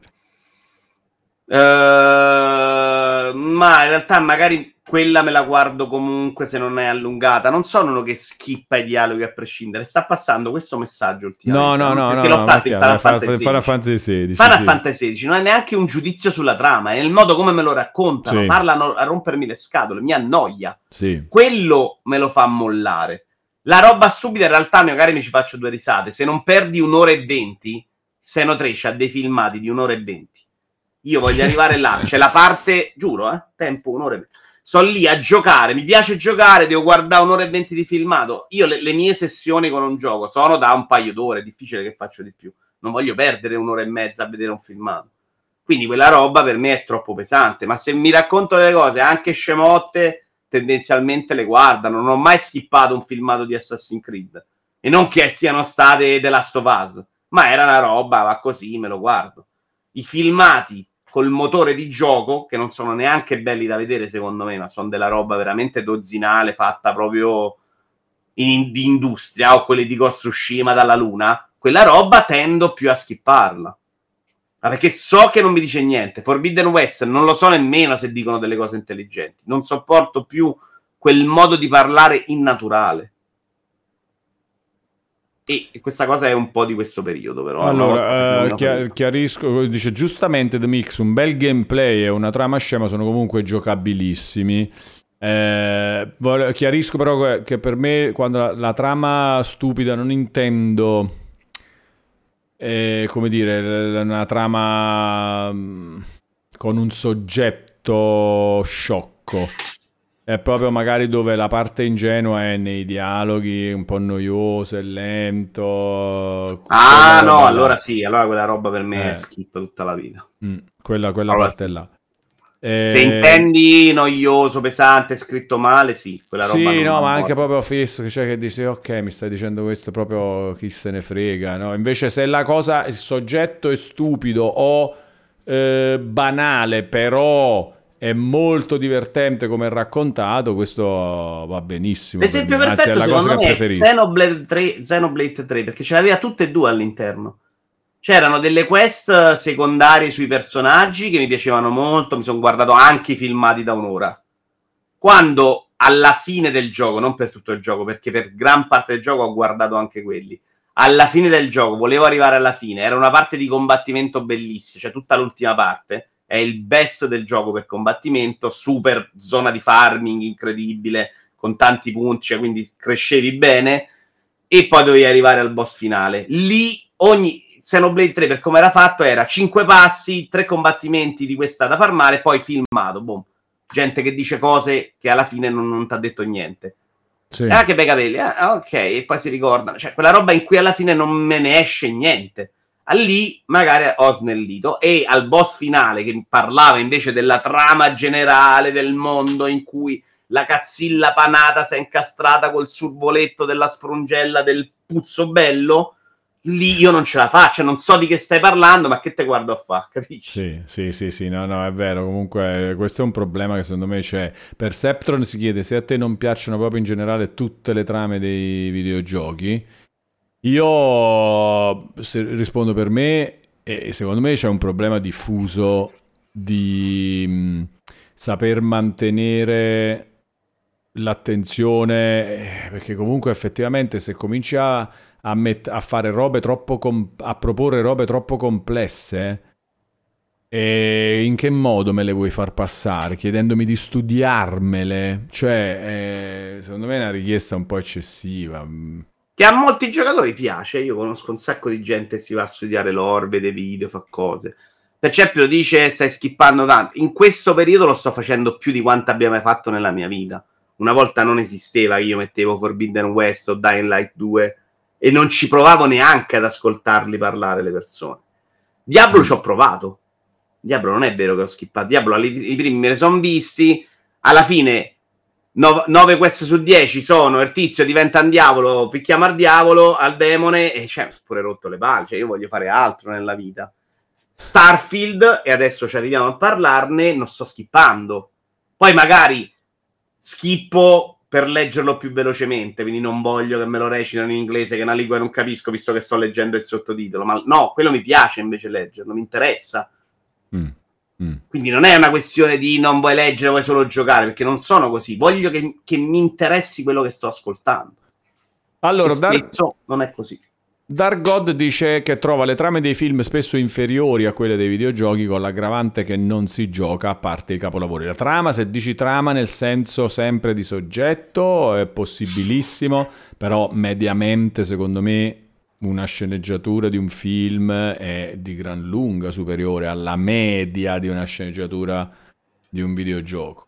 Sì, dipende cosa si intende, no? Trama cosa vuol dire? Sono andato a vedere Io Capitano, la trama qual è? Due persone partono dall'Africa per arrivare in Europa, eh, che trama di merda, è chiaro, ma non è quello il film. Il film era un pugno nello stomaco di due ore e mezza, che, che, che col cazzo che l'ho visto nei videogiochi Mm. Anche The Last of Us, secondo me, ha delle chiusure di trama che non sono a quel livello.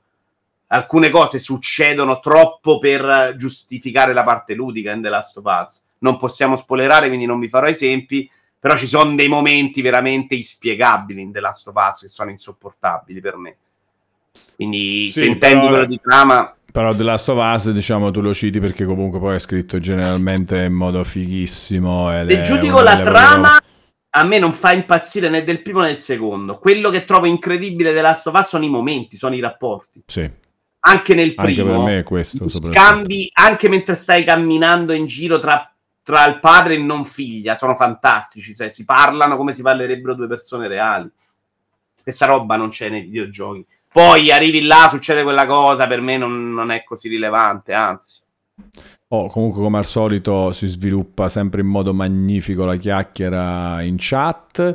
Eh, c'è un aggiornamento importantissimo sulla situazione mutuo in Starfield da parte di Shadow of Love. Ho finalmente ripagato il mutuo della casa dei sogni, ma dopo un'iniziale euforia mi sono dovuto scontrare con il fatto che la casa è vuota, letteralmente vuota. Ci vorranno altre Vabbè. centinaia di ore anche solo per arredarla adesso. Sono disperato, ma l'avventura continua. Molto bello questa saga del ragazzi. mutuo di Shadow of Love. Lui ha fatto tipo questo come prima cosa iniziando Starfield, è bellissimo. No, no, c'è una, un personaggio, proprio una classe classe e c'è questa eh. cosa in cui c'è la casa e, e c'è il mutuo però da, mutuo, sì. okay. sempre una proposta Soros le, le, caratteristiche dei personaggi di Starfield però prima di passare a Starfield volevo dire che la grafica di Sea of Stars è incantevole cioè è no, una roba vedere... incredibile per questo mi piace molto l'idea di poterlo giocare senza impegno perché vederlo vorrei vederlo Mamma è mia, è proprio bello forte Veramente è assolutamente forte. magnifico, ha un sacco di cose bellissime. Ma, mm, Varia anche molto, tra l'altro. Eh.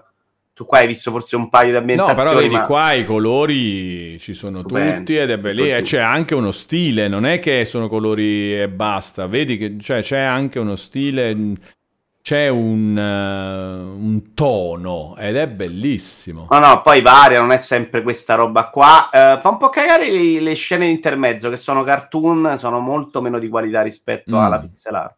Però nel complesso è una meraviglia, le animazioni in gioco. Devo dire che nel combattimento, secondo me, le animazioni delle azioni le hanno forse allungate un po'. Quindi quel secondino, due secondi di troppo in una roba che fai mille volte, magari anche no se vogliamo stare proprio a sdenire, quella roba la, la, vivo un po' come una pesantezza. Cioè, l'ho vista l'animazione è figa, fammi skippare a un certo punto, la posso vedere cento volte in ogni combattimento. Però magari sono tre secondi, eh? Cioè, tre secondi nella tua vita, se li metti insieme, sei rubato qualche minuto a sessione. Sì. Comunque, vedi, per chiudere tor- eh, sulla questione trame, Dark God dice uno dei migliori film action è John Wick ma un Devil May Cry per me se lo magna come trama e vedi proprio Dark God secondo me è proprio quella cosa là cioè gli interessa la trama nel senso di che cosa qual è l'invenzione del soggetto È quella la Eh parte sì, importante. Per sì, me è invece quello. conta veramente Zero. zero. Per Zero. Zero. Cioè quella parte là per me conta zero. Per me è come racconti la cosa. E anzi, dirò di più, quella roba là, boh, io veramente non sono proprio in grado di giudicarla. La trama complessa di... Ah, hai capito, c'è questo mondo dove l'anima eh, si- significa questo, allora chi ha l'anima fa- può fare questa roba. Ah, però poi arriva quello che ha due anime e allora ti cambia... Non me ne frega veramente niente. No, poi questa- anche me ne fregasse, a volte c'hai quella del primo. Prendi Resident Evil, che è una Sì. trama che se guardi il primo la comprendi, non è terribile. Poi arriva il secondo, poi arriva il terzo, poi arrivano sei spin-off, poi si incassa, poi arriva il quinto, poi arriva il sesto, poi quel personaggio. Io non ce la faccio ogni capitolo andarmi a ristudiare tutto e quindi spesso mi capita di incontrare personaggi che non conosco. Anche come gioco il singolo capitolo per me è difficile seguire del tipo di trama perché io magari guardo il gioco l'inizio, poi gioco un po', poi gioco un altro po'. Questa roba è, è diffi- Starfield è difficilissimo da seguire a me in quello aspetto, no? è Eh, molto dai. più bello la singola subquest. Arriviamoci. Perché dopo 5 ore torno a giocarci, magari non ci ho giocato per due giorni, il personaggio Vladimir, e chi cazzo è Vladimir? Che ne so io. Quando lo vedo magari te lo ricordi. Starfield lo sto trovando molto interessante. All'inizio devi venire a patti con questa cosa del viaggio da menu perché non te lo aspettavi, secondo me non l'hanno raccontato bene e quindi arrivi veramente impreparato all'idea che avevano di muoverti nello spazio e il movimento nello spazio è un menu a volte camuffato, a volte no, ma è semplicemente da menu a menu mi sposto su un gioco da tavolo da casella a casella. Ti manca proprio tutta la, la visione di quello che succede in mezzo, cioè proprio là, vado là, boom, e volte ti trovi davanti e dici, oh, ma sto qua. Non lo capisci neanche come l'avevano immaginato all'inizio. Però una volta che hai superato quello, capisci che è quello che volevano fare. Cioè, sono arrivati a un punto in cui l'idea di spazio non è nel viaggio, ma è in quello che affronti. E la dimensione di questo gioco è imparagonabile anche alle loro cose grosse. Proprio come dimensioni delle strutture, dei posti, Mm. delle cose che vedi, non tanto delle cose da fare, che più o meno sono quelle, partono missioni più o meno intelligenti, però tutto quello che incontri ha una proporzione che è sì spaziale. Sai Allora. che quell'hangar contiene delle navi giganti, questa roba la vedi proprio. Allora, aspetta, Alex Calopsia c'è una linea di un pixel sul lato sinistro, ma non capisco dove. Non la vedo Eh, neanche io dalla live. eh, cioè, dov'è che c'è questa? La linea di un pixel dov'è di preciso? Sul lato sinistro, nel se- cioè di tutto lo schermo, confermo, sì, su- sullo sfondo blu dice Doom, vero che Dargod, conferma Perceptron, ah sì è vero. Gian 518, cioè non riesco a, a sinistra dei nostri volti, Secondo me intendono proprio il bordo, quella robetta nera forse. a sinistra non- dei non- nostri non- volti. Non riesco neanche a vederla. Eh no, ma no, Io- eh, io vorrei, devo capire adesso però, devo capire dov'è. Dove Eh, loro si- intendono vicino ai nomi dei canali che segui, cioè proprio il bordino esterno esterno. Il bordino esterno di tutta la roba, quindi. Sì, Ok, allora aspetta, la dobbiamo sistemare, vediamo un attimo. Allora, io qua ho, quindi l'immagine dello sfondo non copre bene tutto lo sfondo, è questo. Giusto? Cioè il colore viola, l'immagine di colore viola non copre tutto lo sfondo e lascia la linea- una linea di un pixel sulla sinistra. Dove sta? È questa qua. Questa roba qua quindi si deve spostare un po' più in qua. si vede proprio il feed video dietro. Cioè, allora, tipo che così ne è ancora di più, giusto? Questa roba qua. Se la metto qua, però dovrebbe qua è al qua dovrebbe essere giusta. Questa dovrebbe essere giusta, è giusta adesso?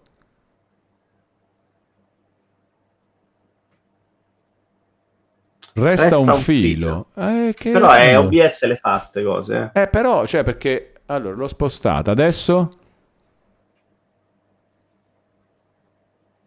Così va via. Così ok. E a destra non c'è? A destra non c'è? Così ok, Ok. perfetto, così va bene così. Va bene, però è pazzo ragazzi, eh, perché questa cosa qua tu la sposti col mouse in OBS e lui ti blocca lì, cioè non è che, che- che la metto io a occhio, lui ti blocca, io la lascio quando mi blocca, è solo che la blocca evidentemente un pixel prima di quando la deve bloccare, è pazzo proprio. Un Vabbè, saluto gra- ad OBS. grazie comunque, un saluto a OBS, però anche, eh, voglio dire, sto No, OBS fa fare delle gratis. cose eh. incredibili, secondo me. Cioè, quello che fa OBS è veramente fantastico. No, è meraviglioso OBS. Allora, ehm, sicuramente c'ha 2 miliardi di problemi. La roba che qualsiasi sparatoria finisce con una roba rotta, nemici incastrati, cioè veramente brutta da vedere. Non mi dispiace sparare, mi diverticchio. E non mi dispiace anche un'altra cosa.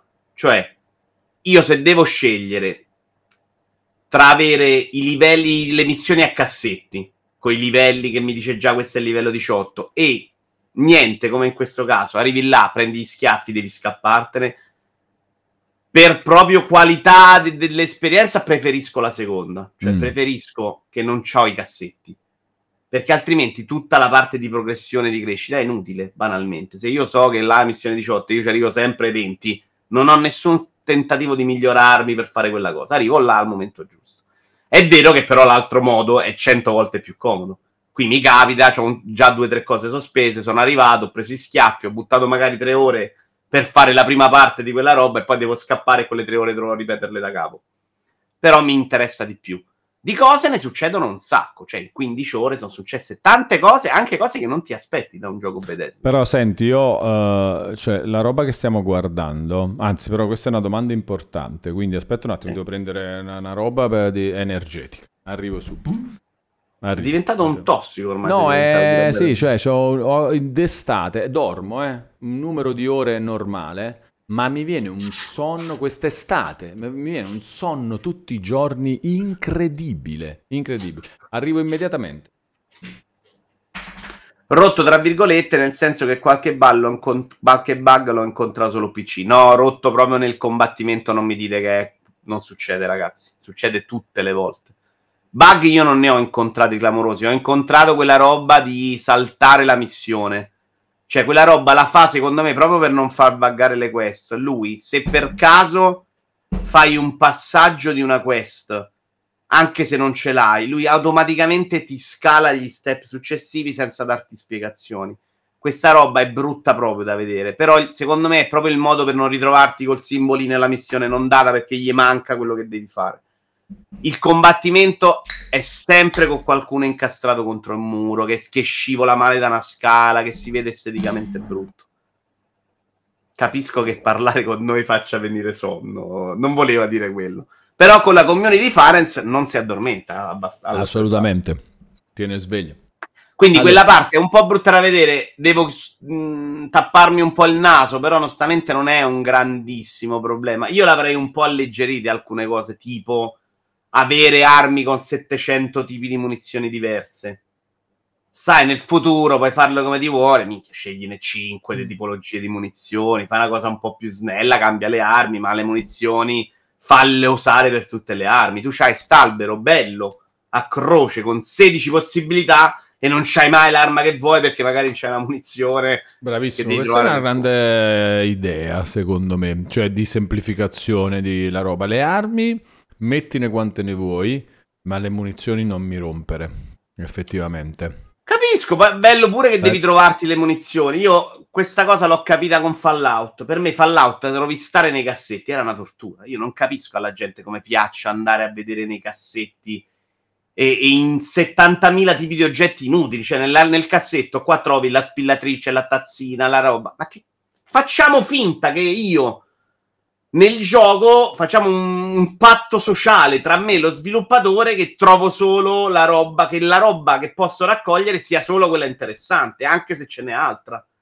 Che, che- che devo raccogliere una tazzina che poi devo buttare perché è solo mondezza che mi si ributta nell'inventario. Cioè, la semplificazione, il piacere di stare in un gioco, per me personalmente è anche in quella leggerezza, no? Vado in un cassetto, so che trovo tre cose e me le prendo. Qua ne trovi 180 E tu da là devi leggerti cos'è per capire cosa prendi, devi capire che poi ne hai presa una per sbaglio, la devi buttare. Per me appesantisce un po', è una roba tipica dei giochi Bethesda, quindi non la Anche metto neanche nei difetti. L'inventario non è infinito e quindi c'è un po' sta cosa che le devi anche un po' scegliere. Cioè, nel senso, non è che ti... Se tu puoi prendere tutto, va tutto in un inventario infinito e poi cerchi quello che ti serve e ce l'hai perché l'hai preso, è un conto. Ma siccome non è così, è questa Però la cosa, eh? Perché se tu passi e raccatti qualunque Eh. cosa e non te ne frega. Poi mi dai il tasto, butta la mondezza come succede nei giochi. Ma anche tienila moderni. per sempre se non occupa spazio, Eh, certo. chi se ne frega. Il pro- però mi ricordo che parlai con questo amico, mi ricordo, sembra con Fallout 3, lui dice no, no, mi piace un sacco rovistare nei cassetti e trovare la roba che mi piace o meno, no. Quindi capivo, siamo proprio diversi. Per me quello è tempo proprio rubato alla mia vita, quindi faccio un po' fatica a tollerarlo. Però è bello proprio quello che succede e devo dirti una cosa che invece per molti sarà un problema, cioè la camminata a vuoto nel pianeta che non c'ha il mezzo, no? sai che atterri su sti pianeti, le camminate sono veramente delle robe noiose, cioè, posso dirlo che è noioso, Mm. ma gli dà il ritmo giusto. Capisco perché lo abbiano fatto per scelta, è, è lo stesso motivo perché a me piace giocare Euro Truck, non è il problema che io vado lento su un camion, la bellezza è goderti dove sei e ti dà molto di più la sensazione, piuttosto che scendere, prendere il mezzo e correre al punto dove devi andare, quella camminata nel mondo e lì invece possiamo discutere sulla bellezza dei pianeti, perché là sono un po' insoddisfatto. Speravo molto di più di trovare bei pianeti che mi danno soddisfazione a vederli, non ne ho trovati un miliardo per adesso. Quel, quel ritmo, però, quella lentezza di movimento, secondo me ti dà sta percezione di essere un uomo nello spazio, più del viaggio della nave che manca e di cui si stanno lamentando tutti. Ce l'hai questa sensazione di essere nell'universo e l'universo non può essere fatto di solo città con 200 McDonald's, ma di Molise sterminato in cui non c'è niente. Cosa stai facendo? Ah, un nuovo pad. Sì, è Justins che dice per la felicità di Vito. È molto bello questo. Di Tony, questo è proprio un pad da Tony Pizzi che ama il viola. Ma eh, scusate, però io c'è una roba, no? Un controller come questo. Puoi fartelo, dici. Eh, cioè, eh, qual è il... ehm, si perde un po', no? La questione dei controller... No, si perde. È meglio, ovviamente, complessivamente, perché tu vai su Xbox Design Lab e te lo fai come vuoi. Magari aggiungono dei colori mano a mano che fanno questi pad così. ah, questo magari è un colore non selezionabile, può essere. Può In essere. realtà mi sembra esattamente il viola del mio, è- ma forse non lo so. Però magari non c'erano le levette di quel viola. Mm. Ti piace comunque? Ah, se non costassero un miliardo ne farei 200 di sti sono belli. Quelli da farmeli da me sono fantastici. Questo è bello però, pulito, semplice, mi piace più di altre cose pazze. Mm. Sì, poi fare- molti non lo conoscono. fare una chat con Xbox. Serve aiuto, avvia la chat. No. È un non, vuoi, non vuoi chiedere... Dai, aspetta. Eh, No. Voglio chiedere, ma scusa, ma questo colore io lo trovo nei Xbox Design Lab? Ciao, una domanda molto semplice. Ciao, una domanda molto semplice. Ma No, devi questo selezionare inizi, colore- invia. Ah, selezione inizio. Aspetta. Non ce lo perdiamo questo testo. Inizio. Io non sopporto il bianco dietro. A me piace molto invece come si sposa col nero e il viola. Anche Minchia quanto è le molesto op- Walone, sì. Moletto piace, ma a Walone piace un sacco rompere i coglioni alla gente che lavora. In questo caso, grazie a Dio, credo sia un Sì, è una roba virtuale, sì. Allora, uso personale. Ma eh, cioè, veramente eh, ma, eh, vendite e ordini. Ah, da- senti, la messa- voglio- io metto il mio messaggio, non voglio rispondere più alle cose che non ti risponde. Mi dispiace per continuare con questa conversazione dovrai selezionare uno dei pulsanti riportati di seguito. E allora, non- basta, pe- ho perso, ho perso. Costa di più un pad del lab? Sì, penso di sì. Ma non troppissimo in realtà di 65 Eh, euro. costa di più, sì. Però Eh, puoi, fa- 60. puoi- puoi aggiungere anche altre cose, cioè nel senso Tipo metti il tuo nome, nome. sì, esatto. Il nome costa 10 euro però, eh. Cioè, no- non proprio pochissimo.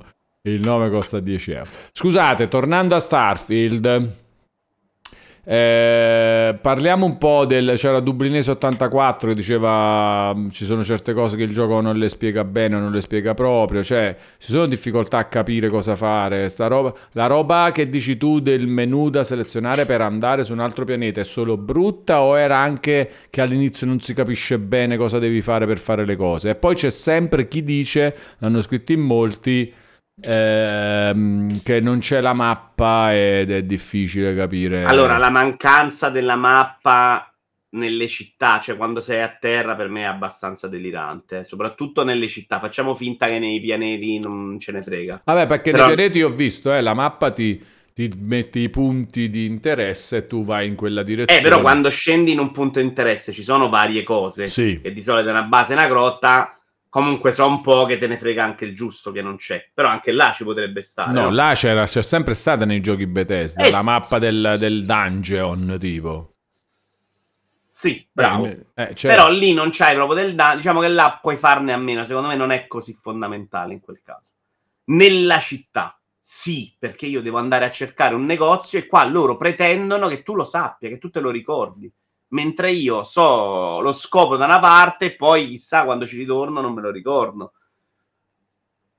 Sì, è un ostacolo che si sorpassa, non è tragico, però è una noia, cioè che io devo andare a vedere ogni negozio, ok, questo che fa, che non fa, soprattutto quando vuoi fare le cose velocemente, insomma, per me mai una scelta tollerabile, accettabile. Mm. Che all'inizio non ci si capisce una fava nemmeno sì, e io ancora adesso dopo 15 ore non ho capito gran parte del gioco, per dire, ho comprato delle armi per la mia nave, non ho capito come si comprano i moduli extra. Eh, non, ho- non so la parte delle basi là perché dovrei mettermi lì, capirle, proprio sperimentare per capire cosa intende lui con mettere la roba a terra. Non ci sono delle missioni che ti guidano per fare certe cose. Ed io è possibile che non le faccia proprio, piuttosto che mettermi lì a sperimentare e provare. Quello che sto facendo mi sta piacendo. Adesso ho deciso di andare un po' avanti con la storia principale per non arrivare troppo debole alle secondarie, perché mi è capitato già due o tre volte di doverle abbandonare. Adesso nella storia principale sono arrivato in un punto così, ci stanno quattro navi, mi hanno ucciso sette volte, però anche questa parte del combattimento molto semplificata è carina, cioè mi piace, è divertente. Però sei veramente in una specie di mh, giochi con le pistole di una volta, cioè sei in questa roba mezza finta in cui ti muovi in uno spazio non esattamente, quasi non tridimensionale, anche se lo è. Perché gli asteroidi li vedi si muovono, però non, non vai al pianeta. Tu farai fatica, secondo me, con questi combattimenti, perché No. soprattutto quando non sono facilissimi, Uh, Il primo devi, sa- devi capire l'odia. come ragionano sti giochi. E non, non è la cosa più facile del mondo, perché a volte non devi sempre inseguire il nemico, ma devi muoverti come ti muovi in questo tipo Mm. di giochi. Ma mi sa che faccio fatica anche con queste cose di, di che non si capisce come... Però è come tutti i giochi Bethesda, cioè sono quelle cose che all'inizio è tanta sofferenza, poi le impari e diventano automatiche. Tu, anche io ricordo i stessi problemi con Fallout e Skyrim. Eri solo abituato per averne giocati altri. Poi ci sono un po' di cose nuove. Però non è che là ti spiegassero granché. Vabbè, nei- però Skyrim che c'ha, cioè, veramente meno... Era un po' scomodo, ma non che non È la capisco. stessa cosa qua. Le cose che non sai sono le cose nuove. In più, il passaggio delle cose tra la nave e il personaggio te la devono dire. Cioè, oppure devi star tu a sperimentare tutto. Perché ci sono sette modi per rendere tutto più semplice. Mm. Tipo a 250 metri dalla nave già puoi scambiare con la nave. C'è un computer all'interno di bordo. La cosa carina è che se vai al negoziante puoi vendere le robe direttamente dalla nave. Ci sono i sistemi che hanno pensato per alleggerire, però tante Ma cose li devi conoscere, vabbè, questo è un po' come Monster Hunter, diciamo. Bravo, Eh, è esattamente quel tipo di rottura di cavolo. Uguale. Poi le conosci, le fai in tre secondi, dici, ah, vabbè, era pensata anche male. Mm. Eh, mi faceva una domanda Arius, e sai che io Arius lo rispetto molto e gli voglio rispondere. È più Skyrim o più Fallout? Per me è nettamente Fallout. Cioè, Mm, Ma quali, la parte- però quali sono le differenze per voi? eh, no, parlo proprio come tono di gioco, come tipo di, Ah, beh, certo, di contenuto comunque- e di narrazione, è proprio Fallout. eh beh, per forza.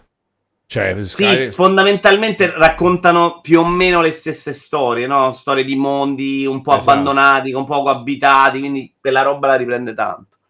Devo dire che anche la definizione di Max Effect pompato non gli sta male addosso. Cioè, comunque te muovi per questi pianeti, fai delle cose, incontri gente, spari a delle persone. La cosa incredibile è che stavolta è veramente molto più bello negli interni. Cioè, gli interni sono proprio da gioco di bello da vedere al giorno d'oggi. Loro Sì. non li hanno mai indovinati gli interni, secondo me, facevano proprio più cagare. In questo gli interni sono proprio belli. Eh, però comunque sono pure un po' monotoni o no? Molto meno di quanto siano mai stati. Cioè, Fallout aveva quelle quattro tipologie e le ritrovavi. Qua, per esempio, sono stato in ospedale, era del tutto diverso da quello che avevo visto Mm. in precedenza. Un ospedale in una base spaziale, in cui c'era un tipo di missione un po' diversa dal solito. Alcune volte è banalotto. Stavo facendo una missione ieri, vagamente spoiler. Dovevo cercare di entrare nel- nell'ufficio del principale. Il puntino mi andava, mi andava in una scrivania della sicurezza in cui c'era il codice. Io, senza sapere esattamente cosa stessi facendo, ho seguito il puntino, ho preso il codice, erano due guardie, non gliene è fregato niente, ok, vai dentro la stanza del... E come dicevo prima quando ne ti eri allontanato, succede che scarta le missioni per non farle buggare. A me è successa una volta, ma ho letto che sto cosa succede. Eh, se per sbaglio attivi il passaggio della quest che ancora tu magari non hai trovato, lui quando te la racconta ti scala il passaggio, cioè ti porta avanti. E quindi Perché? tu Perché non fare capisci cosa? perché. Perché secondo me piuttosto che evitare che, ar- che succedeva un sacco in Skyrim, questa roba si incartava, tu a un certo punto succedeva che arrivavi a un punto della missione, l'avevi già fatta, il mirino si buggava e la missione non la potevi portare più avanti, era ferma Mm. perché per lui non capiva che tu l'avevi fatta in un altro momento. Secondo me questa cosa l'hanno risolta facendola sempre saltare avanti, però in questo modo tu prendi una quest e c'hai due passaggi che non capisci. Ti ho fatto l'esempio Ah, di quello molto- della banca, cioè io ho fatto pazzo ho evitato la rapina alla banca e lui in automatico mi ha mandato della missione principale che io non avevo preso, vai sotto nel cavo. E io, ma perché dovevo andare in un cavo di una banca? Non sapevo cosa era successo, banalmente. E invece era il passaggio di quello che diceva: Guarda, devi andare nel capo della banca per prendere questa cosa. Arrivavi lì, c'era la rapina, toglievi la rapina e c'avevi da andare nel cavo questa parte a me è proprio saltata, cioè non l'ho proprio capito, non ce l'ho avuta proprio. mi, viene da, mi, viene molto da ridere, vorrei beccarla una roba di, di questo tipo. E, senti, ma a te non dà fastidio il fatto che non è doppiato in italiano?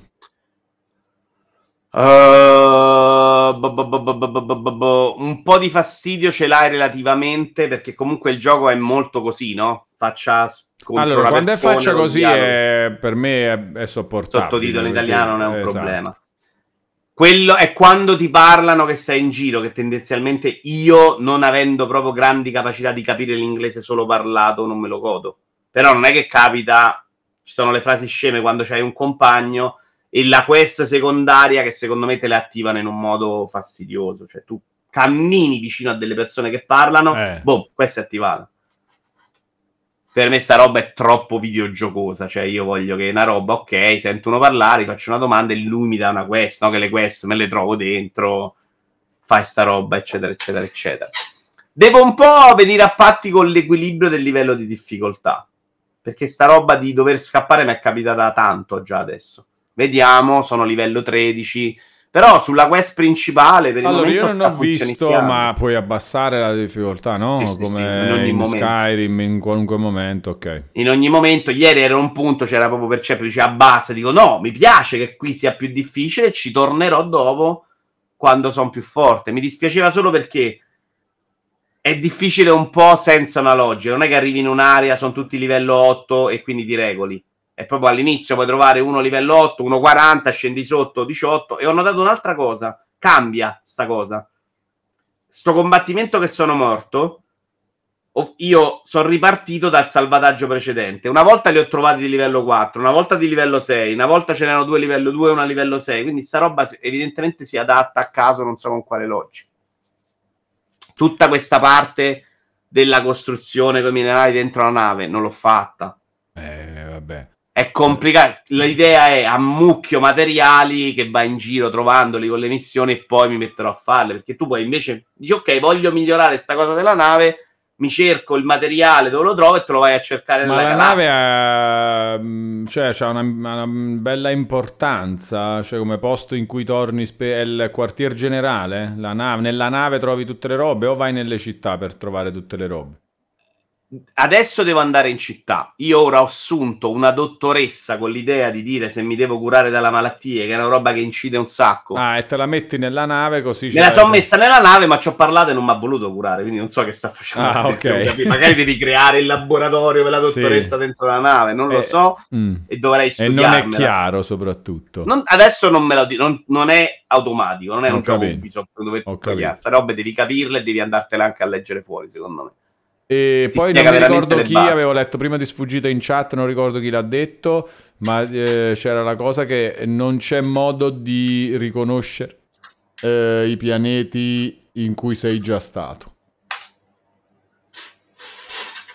Eh, boh, possibile, è rilevante? E beh, cioè magari vuoi, vuoi farti un giro e vedere una roba nuova, invece capiti di nuovo sullo A me stesso. non sembra quel tipo di gioco in cui devi riempire i spazi vuoti, ho visitato tutto, ho fatto il 100%, stai collezionando le auto di Gran Turismo. Mm. Quindi non è che tutto deve esserci per forza, quel tipo di informazione, se non è utile alle meccaniche di gioco, io non credo No, che però preso Ziante Grigio dice che se ci sei atterrato ti dice esplorato dallo spazio. Ah, quindi vedi. Marco Joker dice un minimo di memoria no? No, immagino che sia impossibile. No, è se tu li vedi dai menu, queste eh. cose. No, ma Mm. poi sono tanti, eh. guarda che io adesso sto facendo solo le cose che mi ci manda lui con le missioni, subquest o fetch quest, ma intorno ci stanno altri 40 pianeti che- su cui potresti scendere che invece non ce n'hanno, cioè il gioco è come proporzione sterminata. Mm. La cosa buona è che non sei obbligato a fare la, la roba sterminata, cioè veramente c'ha l'impressione che puoi non conoscere un sacco delle cose. Io questa di migliorare la nave vorrei farla, però ci ho veramente andato una volta in un menu ed era scomodissimo, tra l'altro la telecamera non si leggeva Guarda, col pad. peccato però con queste cose. Eh, quanto ha detto che ci hai giocato, Vito? 15, 15 ore. ore. 15, 15 ore con qualche morte è successo, quindi sarà qualcuna in più, eh. Mm. Perché alcune ore sono andate proprio perse, ovviamente. Il discorso non è tanto memoria o meno, dice Doom, sono cose comode da avere che ti migliorano. Vabbè, ma questo sempre, Doom, certo, sono assolutamente d'accordo, ma poi è anche veramente memoria, eh, non è che, si- che tu ti puoi ricordare, se è un gioco che ha infiniti fatti. Eh, però perdonatemi, se nella meccanica, nello sviluppo del gioco non è importante sapere se No, questo è un altro discorso, certo. questo Non è che deve discorso. esserci per forza, magari qualcuno ha quel vizio, gli No, piace. no, ma poi dici pure che No, c'è, cioè che c'è modo di vederlo. quindi Ok, magari- ma anche non ci fosse. Sì. Se di- c'è una roba in cui devi stare su tot pianeti, se ci rivai due volte nello stesso pianeta non trovi i minerali, è importante saperlo. Ah, però attenzione, Davide così Ferrarocom dice che ci sono molte mod che aiutano la quality Certo. of life, cioè magari sono mod che, ti, che ne so, cioè magari hanno, fanno fatto la mappa, tipo. Sì, Walone, io la conosco però il mondo delle mod. Skyrim Eh. ero incastrato col mondo delle mod. Dive- ti metti a Cioè- giocare alle mod, ad inserire mod, non giochi più al gioco. Skyrim io non lo finisco. Ho passato sicuramente più ore a mettere mod. E lì c'erano veramente la mod per la texture della brocca del vino. Alla fine c'avevo una roba fantastica, ma non c'ho più voglia di giocare. Allora, domanda di Arius80, a cui ha anche risposto Dublinese, eh, che è interessante. La domanda è, se non ti piacciono i giochi Bethesda, No. questo Starfield ti farà cambiare idea? Però è Dublinese e dice, a me Skyrim e Fallout non piacciono e Starfield me lo sto godendo. Beh, magari non ti piacciono perché non ti piace l'ambientazione di questo ti piace l'ambientazione e il tema. Il gioco è esattamente quella roba là. Se tu ti ha fatto schifo Fallout e Skyrim perché non ti piace quella meccanica, quel ritmo, è que- esattamente quella roba là. Cambia ovviamente il contesto. Forse c'ha più cose, questa è più grande, ma le robe sono esattamente quelle. A terra è proprio difficile mm, Sì, com- sì. distinguerlo da Fallout. Sì, sì, sì, sì. No, no, vabbè, ma poi ti senti subito a casa quando inizi a controllare il personaggio, fa, cioè sai già come funziona perché è proprio la stessa roba di... E... A me Fallout e Skyrim piace ni che Oblivion amore, questo amore, dice Silver Brain. Cioè, vabbè, quindi è random Silver Brain. È come, come si sveglia. Non, non c'è un criterio nella, nella roba. No, vabbè, ma sì, comunque mm, ah, secondo me è la stessa cosa, il che non significa che non ti possa piacere comunque, perché magari trovi lo spunto giusto per... Eh, eh sì, magari per... l'atmosfera, i temi, esatto. l'ambientazione può piacere. A me piace più lo spazio, quindi io me lo sto godendo più di quanto mi sia goduto Fallout o Skyrim. A me piace molto di più questo tema qua, questo universo. Poi secondo me a volte il mood, cioè proprio anche come eh, un certo. gioco ti, ti mette dentro, cioè il periodo in cui ti viene quella voglia di fare quella cosa. Con Elden Ring un sacco di persone che non avevano mai giocato a Dark Souls e agli altri giochi From Software eh, con Elden Ring ha detto ah no ma sì ma tutto sommato a me sta roba piace molti si sono poi eh, hanno recuperato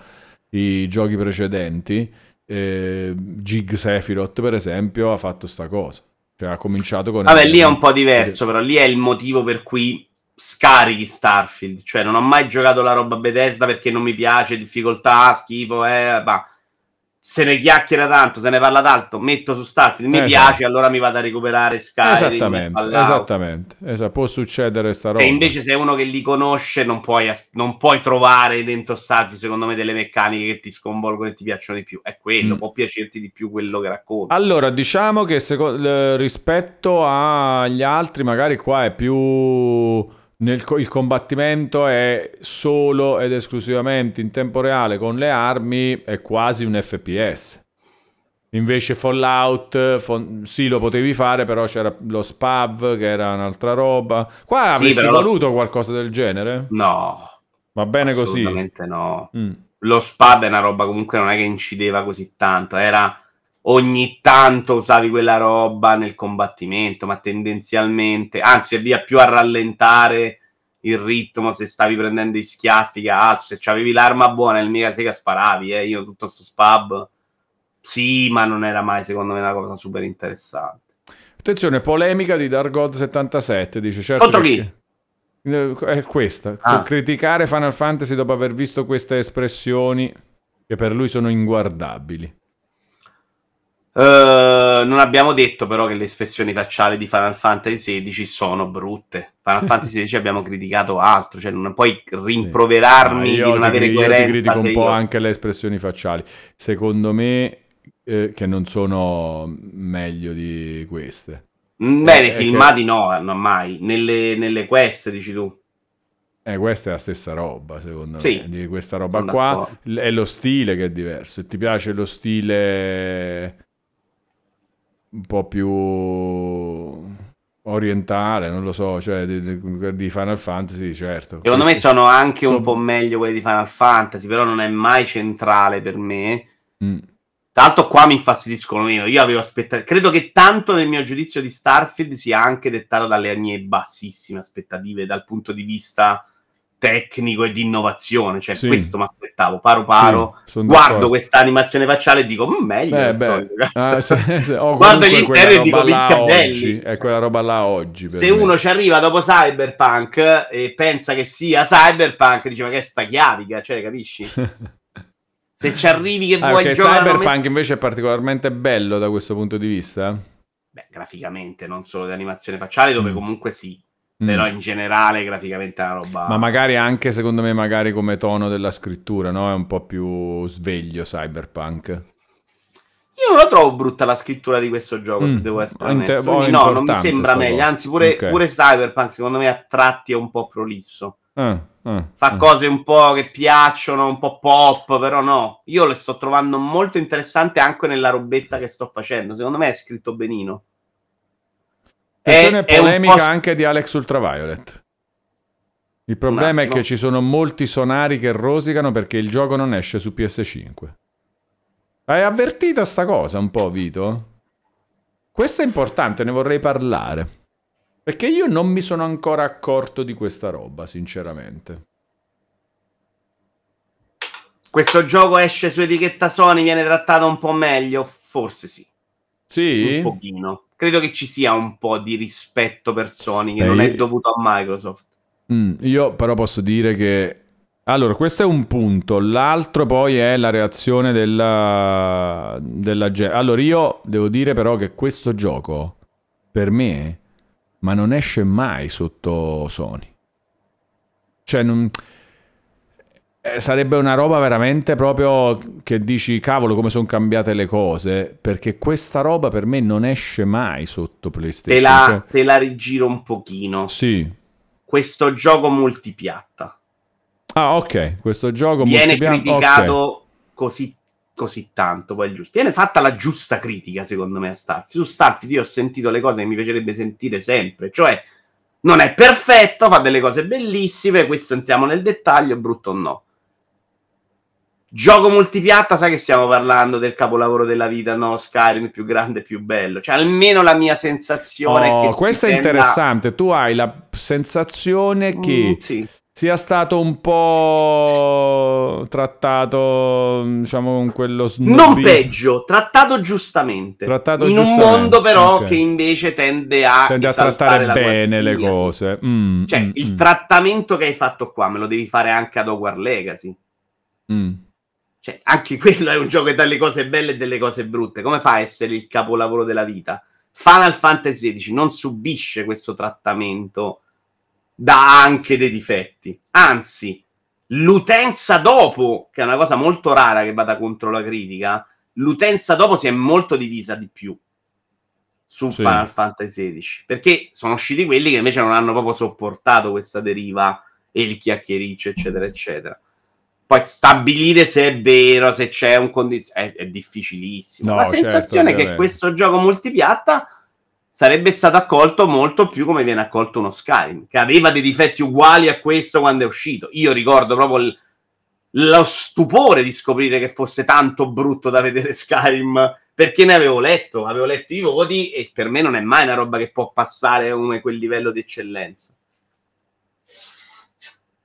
Fallout anche forse trattato troppo bene. Per me questo è esattamente quel gioco là con delle proporzioni esagerate, più bello da vedere, con delle cose inguardabili, per forza di cose criticabili. Succedono delle robe in un gioco che fa della narrativa il punto centrale, succedono delle cose che non mi piace che succedono. Esempio, andiamo di esempi, tanto non so robe importantissime, so che a te non piace, però se, se devi parlare di un gioco serve anche fare qualche esempio. Sì, sì, Un no, no, tizio no. mi manda, Va bene, va bene. eh, in una base per rubare una cosa, oppure per, per- per- non mi ricordo, dovevo fare una cosa uno e io l'ho ucciso. Se arrivo, la narrazione normale vuole che quello mi chiede, oh, dammi una prova.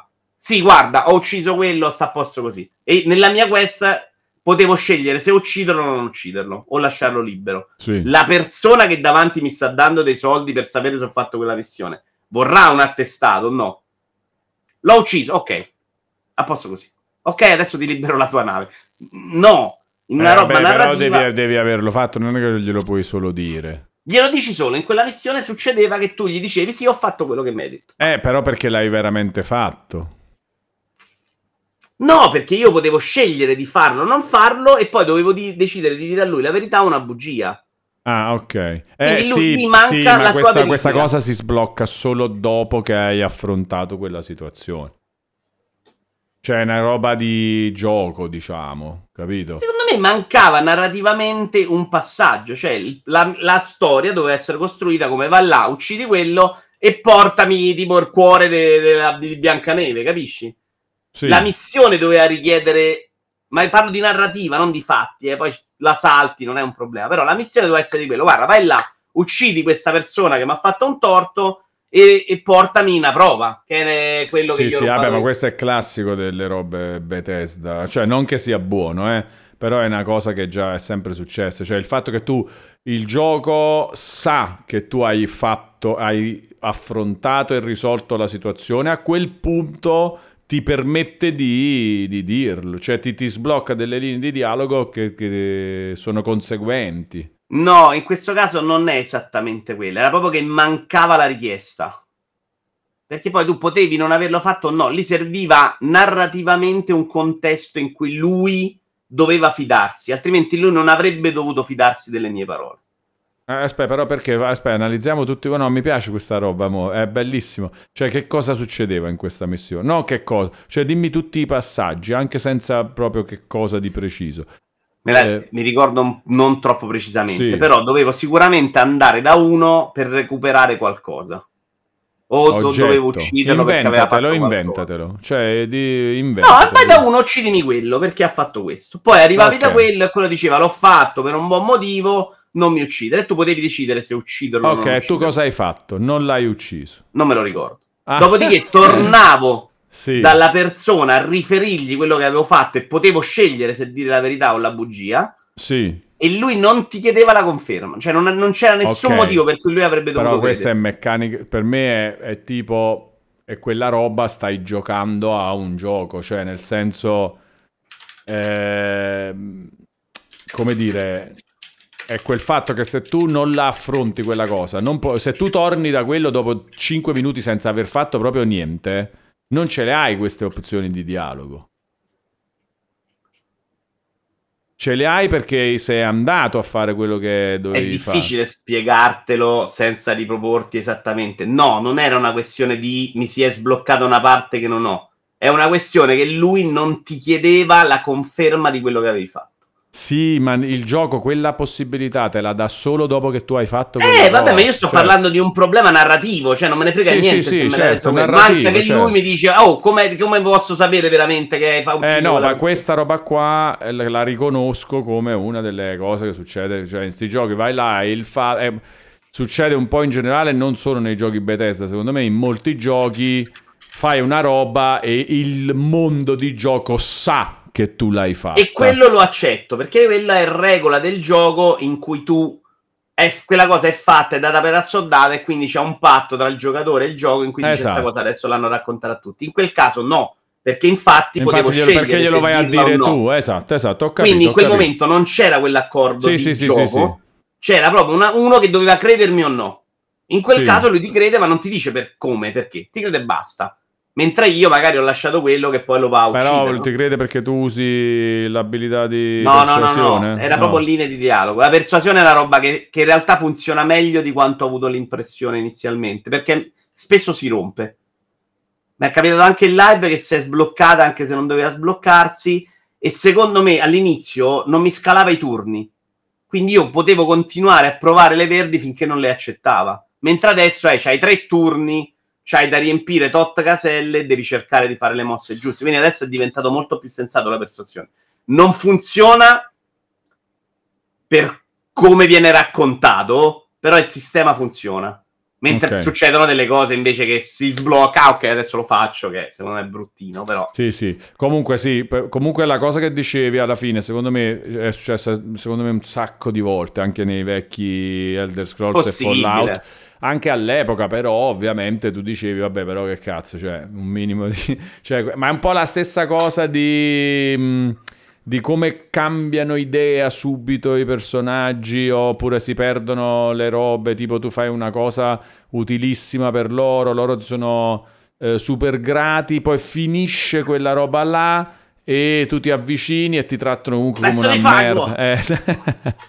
allora, ringraziamo Sanfi che ha sottoscritto un abbonamento di livello 1 per il Grazie. primo mese. Benvenuto tra gli abbonati al canale, oltre che nella vita. Grazie di cuore, un abbraccio digitale a Sanfi, a cui va fatta la domanda di rito per i nuovi abbonati. Come mai hai deciso di supportare il canale?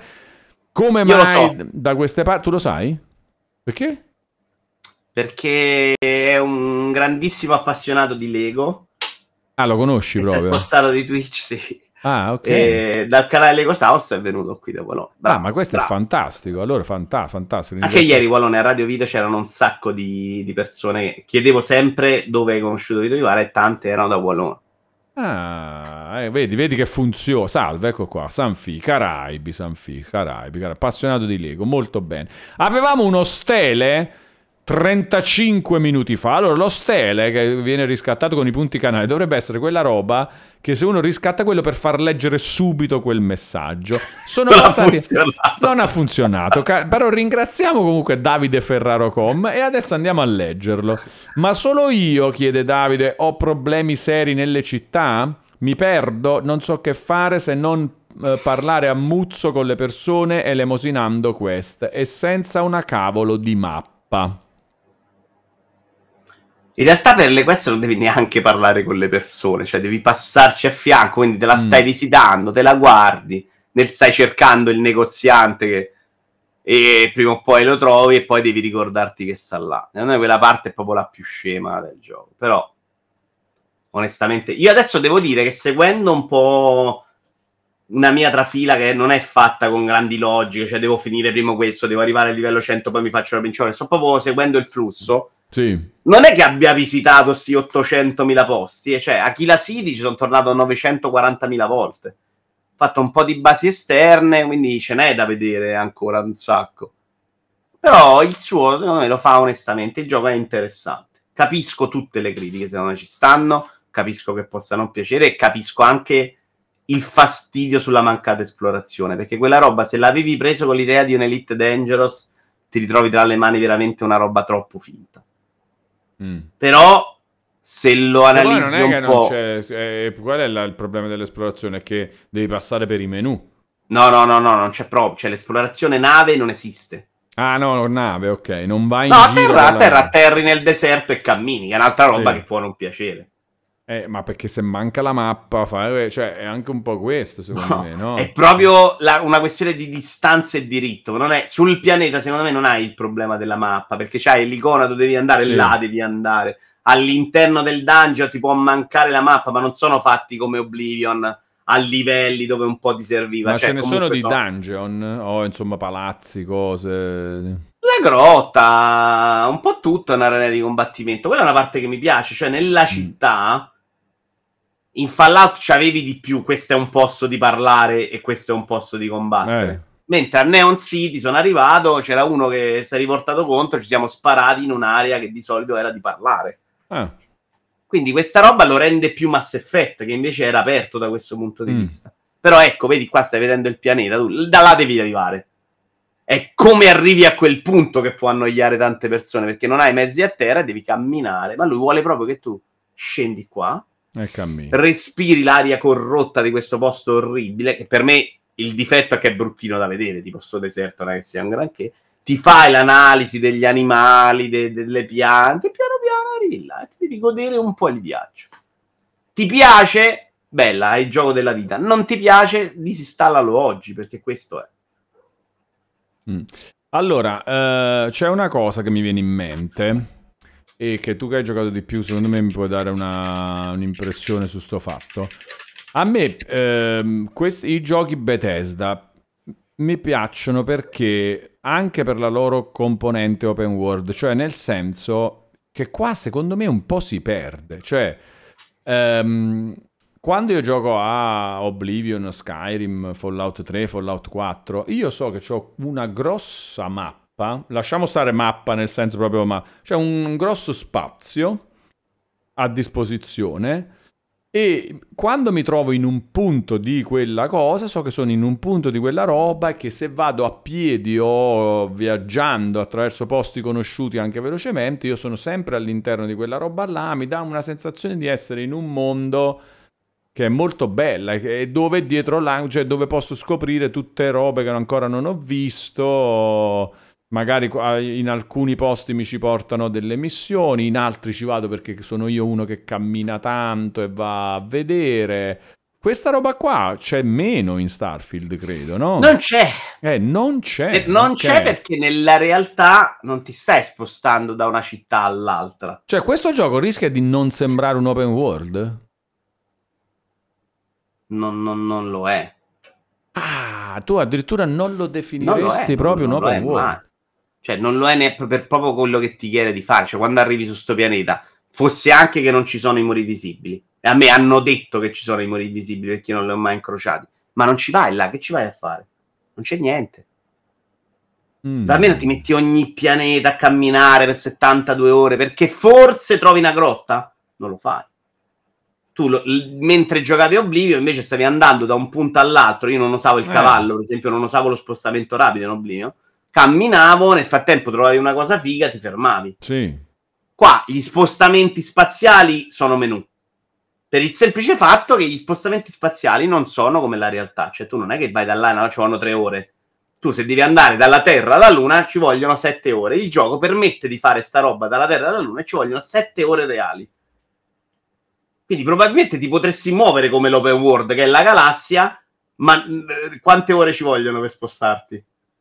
E quindi ti No, muovi per chiaro. salti e Certo. ti muovi per salti che rende tutto un po' più l'open world con i viaggi rapidi per forza.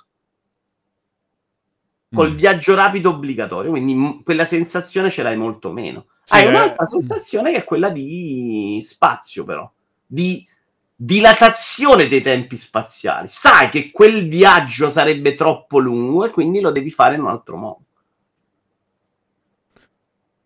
Allora, intanto Sanfi vuole sapere se ha senso comprare Xbox Series S solo per giocarlo. Rispondo io dicendo, poi sentiamo Vito che cosa vuole dire al riguardo. Secondo me prendi Xbox Series S a prescindere, cioè prendi non solo per giocare a Starfield, approfitta dello spunto di voglia che Starfield ti dà per prendere una console che poi ti dà accesso al perché immagino che se tu vuoi giocare a Starfield magari non hai un PC decente, no? Per robe del genere, approfitta per avvicinarti al Game Pass in generale, che è una roba figa. Quindi sì, per me sì, totalmente senso, visto anche il prezzo di Serie S, cioè proprio per, per avere questo accesso al Game Pass, nettamente. Io però, se devo dare un consiglio, e fai sempre, aspetta un po' di più, fai uno sforzino in più iniziale, visto che dopo potrai ammortizzare tanto con i giochi, ma meglio Series X. Comincia a essere Ah, la anche console dei me, certo. compromessi, eh.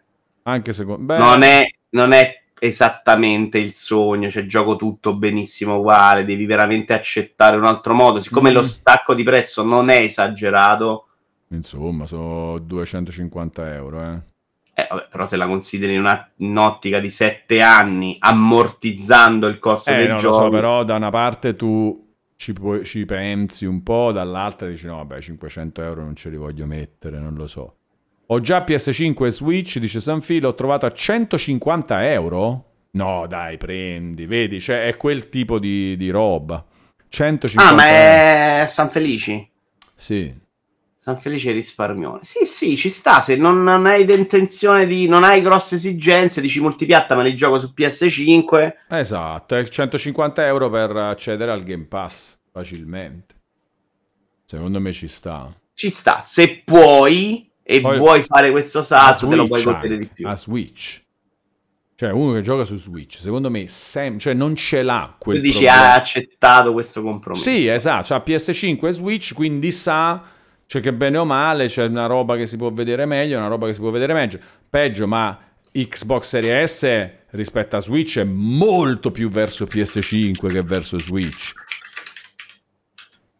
Sì, sì, no, Sì. assolutamente. Sì, no, cioè, rispondevo a Wix Blizzard, Sì. diceva non sa dello spostamento. No, mi hanno confermato, hanno fatto delle prove e uno si è messo lì, è partito dalla Terra per andare alla Luna.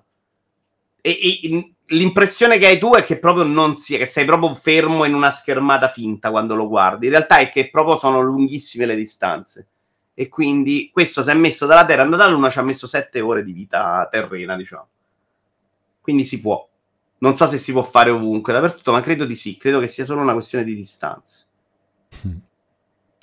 Che però Manforte dice chi se ne frega di questo fatto di non poterlo fare, poter fare questi viaggi manualmente, è molto meglio così che c'è il viaggio rapido.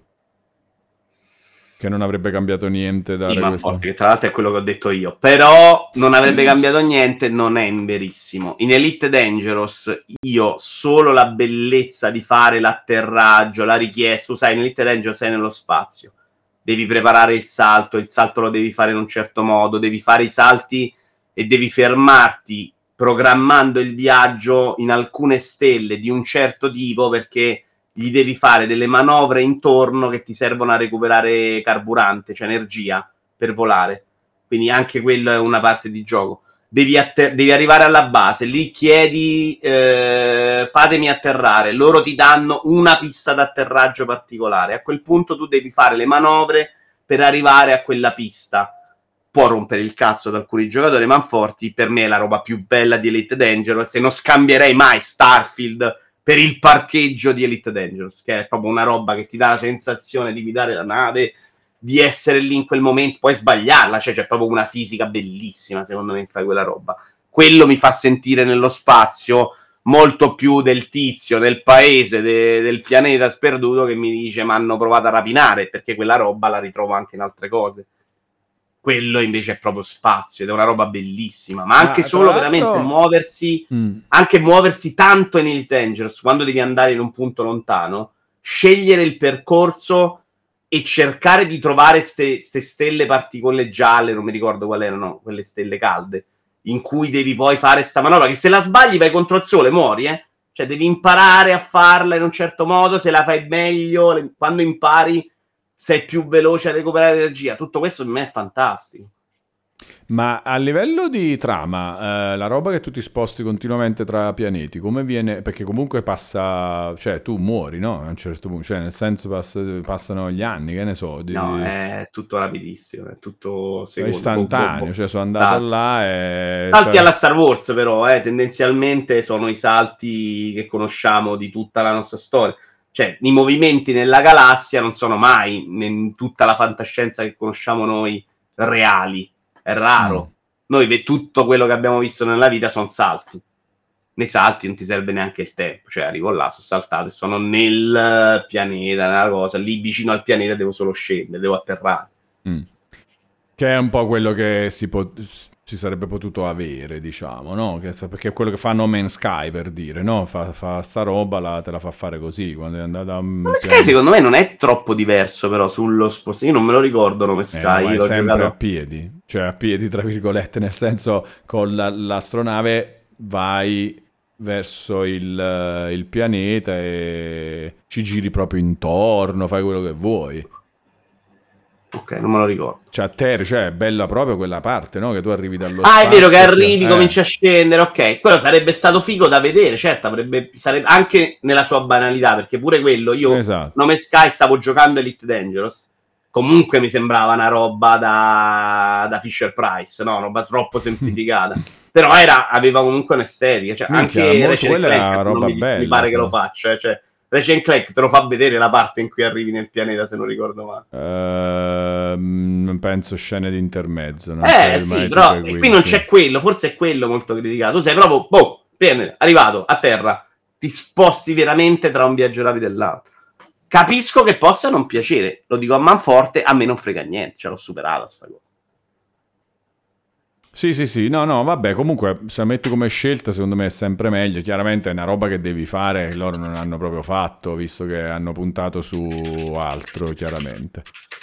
Eh, il salto da un sistema all'altro non è molto diverso, dice Doom, se mettono una schermata con la nave anziché la schermata nera è praticamente uguale, il viaggio all'interno del sistema solare è diverso perché su Starfield ti muovi tramite mappa e non viaggiando verso i pianeti. Vabbè, comunque, eh, Zul, ho appena visto che hai giocato ad Assassin's Creed Mirage, sensazioni, è il solito gioco reskinnato, c'è speranza nel ritorno agli inizi. Allora, Zul, hai un eh, video di YouTube da guardare sul canale Walone e volendo anche la prima quasi un'oretta, sì, la prima ora di questa live, 50 minuti circa di questa live all'inizio in cui ne parliamo anche con le curiosità di Vito, Eh, il, il link al Mi piace. questo è il link alla video anteprima di Assassin's Creed Mirage, grazie Vito. E, mm, ti consiglio di guardarti tutto e di riguardarti tutto. Eh, comunque, brevemente, diciamo, c'è questo ritorno a. soprattutto allo stealth dei primi Assassin's Creed. eh, ovviamente, diciamo, mm, con un impianto di gioco un po' più moderno che- che prende spunto- Giocandolo, hai pensato ai primi Assassin's Creed o hai pensato a Valhalla? No, no, i primissimi Assassin's Creed nettamente. Quindi, proprio nettamente. Nettamente. Però è chiaro che non è vecchio, non sa di vecchio, sembra un gioco che esce adesso. Eh, ispirato a quella roba lì. Ehm, il bot Vito Vivara è molto efficiente, dice Fabio Volante. Se hai indovinato il link su questo. Vabbè, comunque fare Starfield tutto. fa chiacchierare, questa è una roba molto interessante secondo me. Beh, loro hanno fatto anche dei buonissimi numeri, quindi è un po' il gioco che loro aspettavano. eh. Mm. Poi loro, secondo me, hanno proprio meno potere di, di- di- di- arrivare sul pubblico perché ci hanno più haters, cioè chiaramente hanno più utenza PlayStation. No, sta roba fa schifo. Guarda, ho guardato il video, sta animazione, non lo tocco mai sto gioco. Poi gli danno Skyrim. No, ecco, volevo tornare proprio su questo, Vito. Dai, parliamone ancora un po' perché L'utenza, secondo me, sì, è più evidente questa cosa. C'è sta, sta roba, secondo te? Nell'utenza, nettamente. Ma hai, hai proprio, cioè ti è capitato di avvertirla sta cosa? Tipo è un gioco che non esce su PlayStation, quindi, quindi lo, lo- faccio finta che non, sia be- che non mi interessi. Io non Ho mi letto sono un po' accorto di di questo, sono commenti alle recensioni di, di Starfield ieri, Radio Vito, e sì, Eh, c'è eh. questa cosa, c'è in Italia, ma nel mondo non lo Eh, so, no, in Italia Italia, dove è certo, forte. PlayStation è evidentissima sta cosa. Ah, è proprio un gioco- evidentissima. Beh sì, è un gioco che avrebbe, se Skyrim è il gioco che stanno facendo dopo dieci anni, un'altra edizione, io non ho mai capito troppo neanche per Skyrim l'entusiasmo, no? Mm. non sono quel grande fan. Però se quello è il gioco che ti sconvolge, questo non è uno che ti fa schifo quando guardi un video. Mm. Perché se non ti ha fatto schifo e Skyrim perché capisci che c'è di più, che è Sì, clamoroso in sì. altre cose, lo guardi qua e dici ok, forse mi piace. Invece la reazione, no, qua è brutto, l'animazione, il combattimento. No, sono da- su questo sono d'accordissimo. Però io vedo, io ho, ho, mh, ehm, beccato molti pareri di gente che già si sta scimmiando con Starfield quasi un po' come avrebbe fatto con, con con- o come aveva fatto con Skyrim all'epoca. Magari non ci arrivi a quel livello, cioè Skyrim comunque anche dopo anni la gente continuava a giocarlo, eccetera. Qua non lo... Ma io ho- Però la reazione di impatto di questo Starfield è un buon gioco, ma mai un capolavoro di Skyrim. Anche Skyrim era, all'inizio oh, era- è cambiato il mondo. fanta- eh, che poi non è, cioè Skyrim già No, di era quelli pazzo. precedenti erano così. Cioè Skyrim era la continuazione di roba che già Sì, sì, c'era, eh. assolutamente. Ma non ha mai cambiato il mondo, aveva i stessi problemi, era pieno di bug, più di questo, eh. questo in tante cose è il miglior gioco Bethesda anche per come si mostra. Mm. Quindi un po' di differenza, poi magari è cambiato, semplicemente sono passati anni cambia la gente, non possiamo neanche escludere che non sia quello. Però la sensazione è che sì, che questo gioco multipiatta sarebbe stato più celebrato anche dal pubblico. Allora, che cosa ci possiamo aspettare da The Elder Scrolls 6 alla luce di Starfield? Cioè, vedendo Starfield dove siamo arrivati, eh, che, che ci, che ci aspettiamo da The Elder Scrolls 6? Che arriverà tipo nei prossimi boh, Me lo 4-5 anni? aspetto 3 o 4 più- anni? No, di più, di più, ma che Wow, di più? di brutto di più, secondo me. Ah, secondo Eh, me a meno che non hanno già cominciato a 2025. lavorarci, ma la sensazione è che non hanno cominciato a lavorarci. eh. Mm. No, secondo, Secondo me me stanno nella me fase di pre-produzione. Cioè, abbiamo fatto gli artwork, sappiamo più o meno la storia, l'avranno scritta perché quella di Starfield è scritta molto prima, Mm. ma tutto il resto non hanno fatto mm, niente o quasi. Stanno lavorando a Starfield. Ah, beh, quindi. Quando, cioè, perché l'hanno annunciato insieme a Starfield? Beh, eh, guarda che Todd ha detto Sì. abbiamo sbagliato, eh. Cioè, è evidente. Mm. sta. No. Secondo me se vuoi poi fare contenuti adesso vendere qua, che sono anche un po' di soldi che ti entrano rispetto a quelli del pass, perché quelli li vendi invece, cioè no, per me tanto. Sarà esclusiva, dice Dublinese. Beh, questo dipende. Questo se esce tra tanti anni cambiano troppe cose. È bravo, Eh. perché se uscisse oggi, quello stavo dicendo, se Mm. uscisse oggi ti direi no. Mm. Per adesso Microsoft gli fa molto comodo dire no, le vecchie serie ve le lascio, le nuove no, c'è cioè, tutto un altro discorso. Fra cinque anni magari ha un altro potere, il modello pass è un'altra cosa, magari no, se la giocano diverso. Infatti non stanno neanche dicendo no, no, del Scrolls 6 esce da tutte le parti.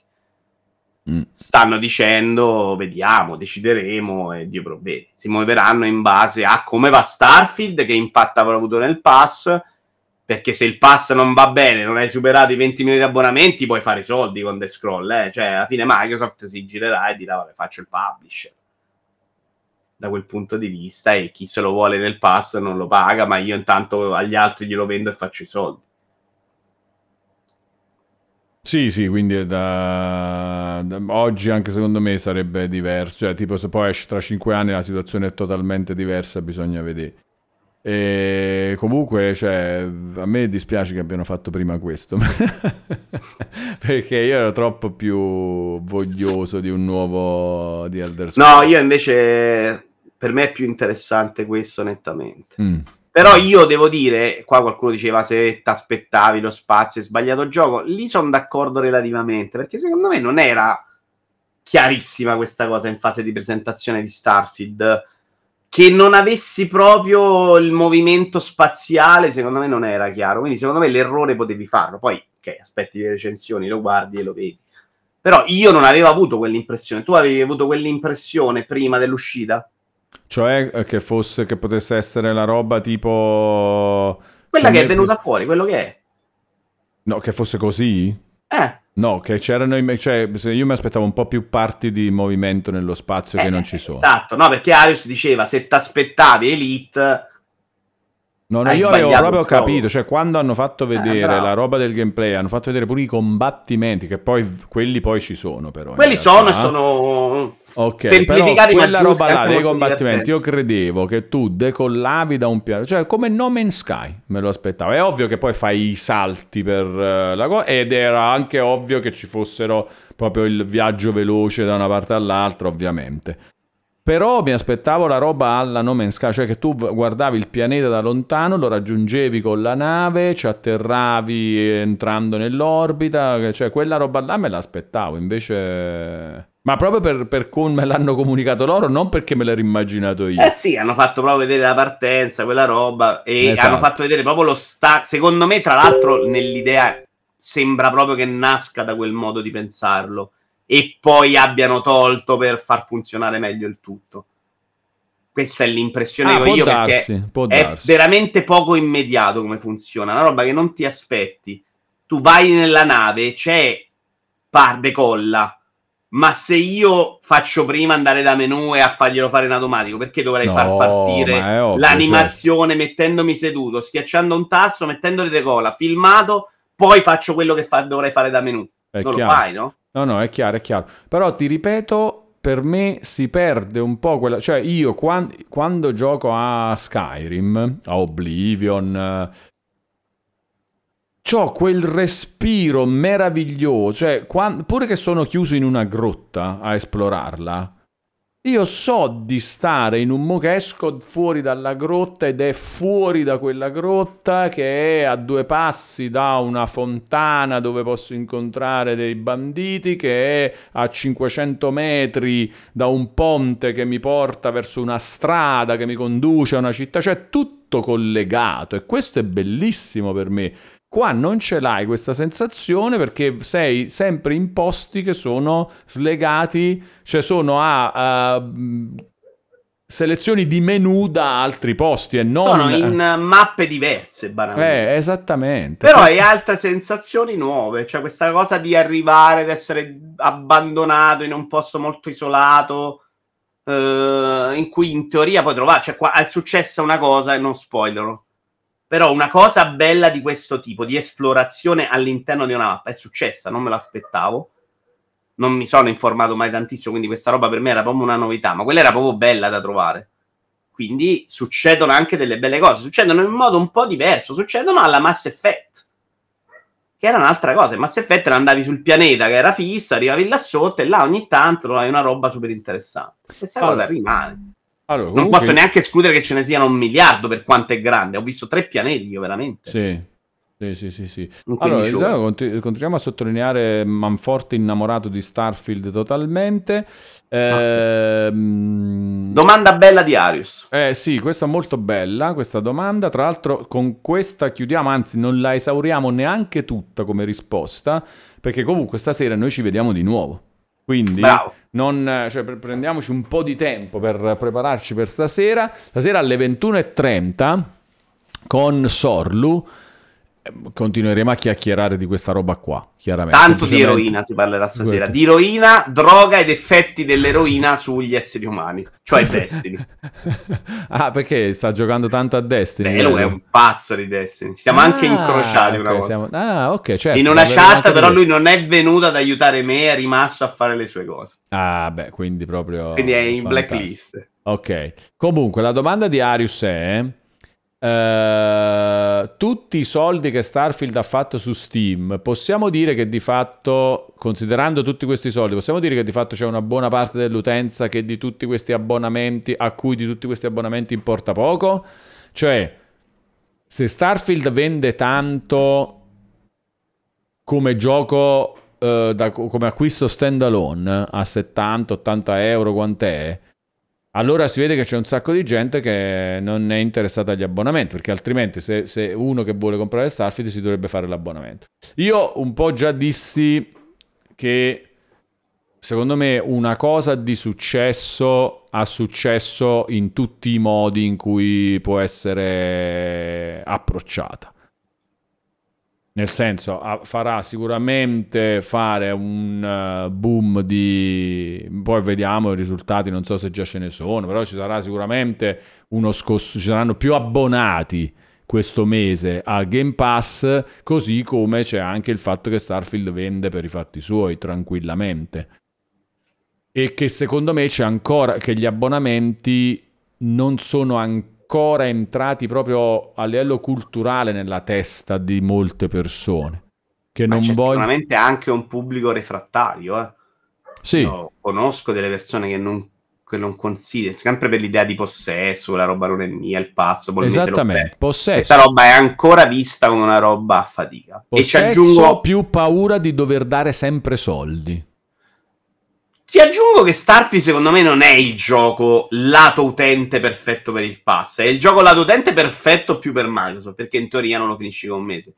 Ma l'utente che sa che questa roba gli durerà tanto, dice sai che c'è, me lo mm. pago e ci gioco come mi pare, quando mi pare per due anni. Qualcuno diceva ci paghi un anno di pass, ma tu Starfield ti può durare tranquillamente cinque anni, eh? cioè per quanto è grande, se ti piace. Quindi ci sta che l'utenza in quel caso, anche un amante del pass, faccia un'altra scelta. Non è il gioco, secondo me, per cui puoi fare quella scelta. Però che esista un pubblico che non vuole il pass, c'è. Ed è fantastico che viviamo in questo mondo, però. No? Scorda, non è Netflix, non abbiamo perso il resto. Puoi continuare a fare entrambi le cose. Sì. Questo è, più... è bellissimo. Sì, sì. Sì, nei videogiochi al momento è più così. Secondo te sarà per sempre così? Chi lo sa. Perché no? Mm. Cioè, nel momento in cui raggiungi la soglia di sostenibilità e quindi tu hai i tuoi, facciamo un numero a caso, 50 milioni di abbonati di gente nel pass che si prende il titolo e si prende l'Inti. Perché dovrebbe... Fu- e quindi sei già sostenibile. Più a quelle persone vendi del sì, quindi i giochi fanno chiacchierare tanto. Quel chiacchiericcio ti porta a fare altri soldi di fuori. Perché dovresti dire di no? Perché dovresti, nel momento che sei a soglia sostenibilità, perché dovresti dire no, no, voglio portare anche voi nel pass? È una roba che, che si alimenta, no? Nel momento in cui sei entrato in quel circolo, va benissimo che tu porti altri soldi da altri.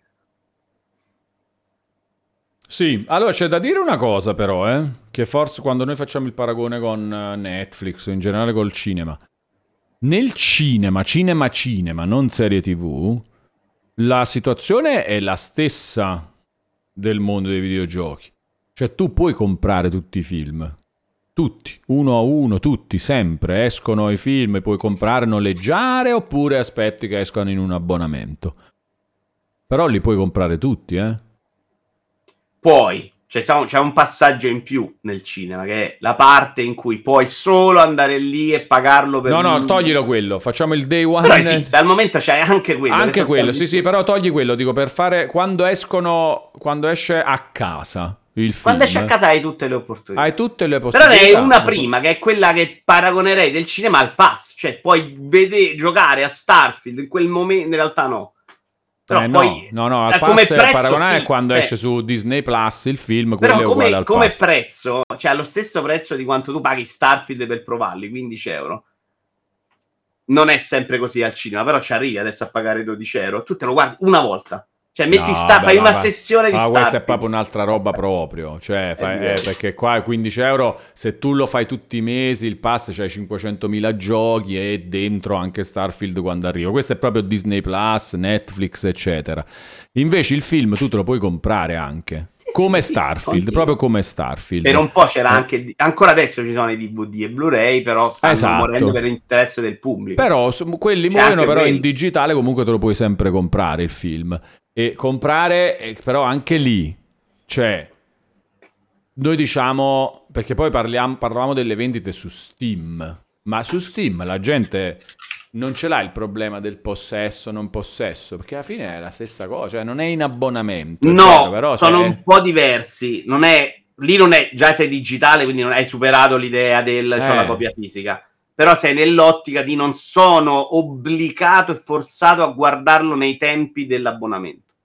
Per molti questo è Sì, è quello, sì, io sì, certo. Starfield, c'ho la pressione che quello tra un mese mi scade, quindi mi costringo a giocare Starfield solo in quel periodo, mi rovino Mm. e ci sta. Ma tu, per esempio, come ti vedi nei confronti del Game Pass? Io do per scontato che ce l'avrò sempre. Io no. d- d- No, ok. Io no, perché a Io- me non arriva sempre su, a meno che Microsoft non cominci a tirare fuori questa roba, arriva per qualche indie. Di solito il AAA che arrivano loro, non loro, non al day one, io l'ho già giocato se mi interessa. Quindi c'è stato il momento loro, di dire, "Vabbè, ok. ma io forse 15 euro non lo pagherei tutti i mesi e farei come faccio Netflix e Disney Plus, cioè mi pago il mese che mi interessa. Sì. ma eh, per come l'ho pagata adesso non è un problema, tra l'altro se ne parla nel 2026. Se invece Microsoft va a regime, quindi ogni due mesi tira fuori il gioco Ma bello, veramente il l'altro mese- 2026? Sei arrivato al Tre 2026? anni. Tre. Fantastico. il Ok. massimo possibile è tre anni. Se avessi potuto Sì, fare sì, di più, avrei fatto di più. Sì, A quella cifra è, vabbè, dai, 60 euro. certo, no, no, è esce, giusto, cioè, è giusto. Eh, mi sembra sotto i 5 euro al mese tutto l'ambaradam. Ma è il sesto anno, tra l'altro, che gli faccio così. Eh. Cioè. È pure vero che No, i tre no, anni certo, l'avevo sì. fatti con la stessa logica. I primi tre anni non è che mi ha dato queste grandissime soddisfazioni lato AAA a loro. Però Sì, alla fine gli abbiamo comunque dato un sacco di soldi anche facendo così, eh? Io ho risparmiato sicuramente. Sì, io perché li avresti, gli- sai che molti giochi li avresti di più, comprati, sì, sì, sì, ma poi comunque era un buon prezzo per avere quella base di intrattenimento, poi vedi qualcosa ti interessa, qualcosa no, però insomma a quel prezzo sì, è quasi 5 proprio euro al mese non ci da penso. non scegliere dai. neanche. Va bene, dicevamo, volevamo mm, ci interrompiamo la nostra chiacchiera, ma non la chiudiamo perché ci rivediamo stasera alle 21.30. Continua. Quindi Sorlu non ha provato Starfield? Non ci credo, dai, avrà, l'avrà lanciato. Non lo so. avrà- Non lo so, adesso sono un po' liberi i tossici aeronomeni di Destiny, hanno un calo delle forniture di droga e quindi in questo momento si sono aperti alla vita. Credo abbia riscoperto il sole. Ok, ok, perfetto. Vabbè, parleremo anche di questo comunque. Eh, gli sviluppatori sono arrivati più soldi così invece che comprando la copia fisica su Amazon, dice De Benzo. Eh, comunque, allora vediamo se c'è qualche altro valigetta Cosa, è no, davvero fisica, San Felice, sì. Eh, Era una bella limited. A saperlo prima probabilmente l'avrei anche presa. Dan Stilo chiede dell'Italia, guardiamo solo il primo tema perché c'è l'Italia stasera, ma non neanche io avevo proprio informato della, della risultati, non cosa. seguo Sì. questo sport minore. Non è vero, sport sì, però Oh. a parte le pause della nazionale sono sempre stata una roba abbastanza... Che fastidio, veramente. Quanto sarebbe bello concentrare tutto d'estate, tipo. No, devo dirti che questa pausa bellissima, Wolone. Eh, Questa perché... è la pausa perfetta. Sono nel mood della vittoria a Napoli, che è quelle vittorie che comunque ti lasciano l'entusiasmo perché non te l'aspetti, è sopra, c'è entusiasmo. Roma sconfitta, quindi morti. Quindi sì, questi- sì, no, no, cioè, quindi certo, per me certo. sta pausa dovrebbe essere sempre così il calcio, in questa pausa. Non, ri- non No, io, io la soffro sia dopo una sconfitta come adesso, ma anche dopo le vittorie. Cioè, quando c'era la, questo tipo, che ne so, fai eh, tot vittorie consecutive, poi c'è la pausa, mamma mia, l'angoscia che eh, non giocare subito di nuovo. Lo capisco perché comunque ti aspettavi un'altra vittoria. Per me invece in questo momento... Vabbè, è- questa è la, è la vittoria della svolta, cioè che, sta- che stava andando male, poi è la super vittoria, quindi sì, hai ragione. super Questo è entusiasmo che il caso migliore. torni perché poi c'è Juve Lazio, puoi anche perdere. E Roma di Sostrada, cioè questa è proprio la linea di vita. Sono proprio, guarda, guarda sento proprio respirare aria diversa in. Allora, ci vediamo stasera alle 21.30. Vediamo chi c'è online nel frattempo. Che ci andiamo a fare un giro da, da loro. Game Experience sta giocando a Marvel Snap. E vai, andiamo, andiamo, a vedere Game Experience. Dai, andiamo da Game Experience. Ride Game Experience TV. Ok, e noi ci vediamo invece stasera alle 21.30, sempre con Vito, oggi grande Vito Day, e con Delu a parlare di varia roba, varia roba. Hai scelto la classifica? Da fargli fare? Eh, facciamo Quello i, giochi, il tuo lavoro i queste, giochi droga. Forme. Perché lui ne ha frequentati tanti. Abbiamo giocato insieme a World of Warcraft, abbiamo giocato okay. insieme primissimo periodo di Magic, Magic the Gathering Online, primi anni zero. Eh, attenzione, importante, importante. Va bene, di balistica, dice The Bensu. Eh, va bene, parleremo anche di balistica. Grazie a tutti e Caraibi, grazie Vito, ci vediamo stasera. Caraibi. Ciao ciao ciao Caraibi, ciao ciao ciao ciao ciao ciao.